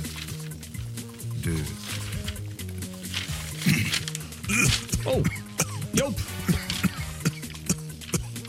Coronavirus, pak hem even, pak hem even terug, Joop. Even opnieuw. Dat neem ik even terug, jongens. Ja, graag. Tot de volgende keer. Ja. Zelfde tijd. Zelfde golflengte. Prima. U moet maar zo denken, voor onze trouwe luisteraars is ons niets te veel. O zo.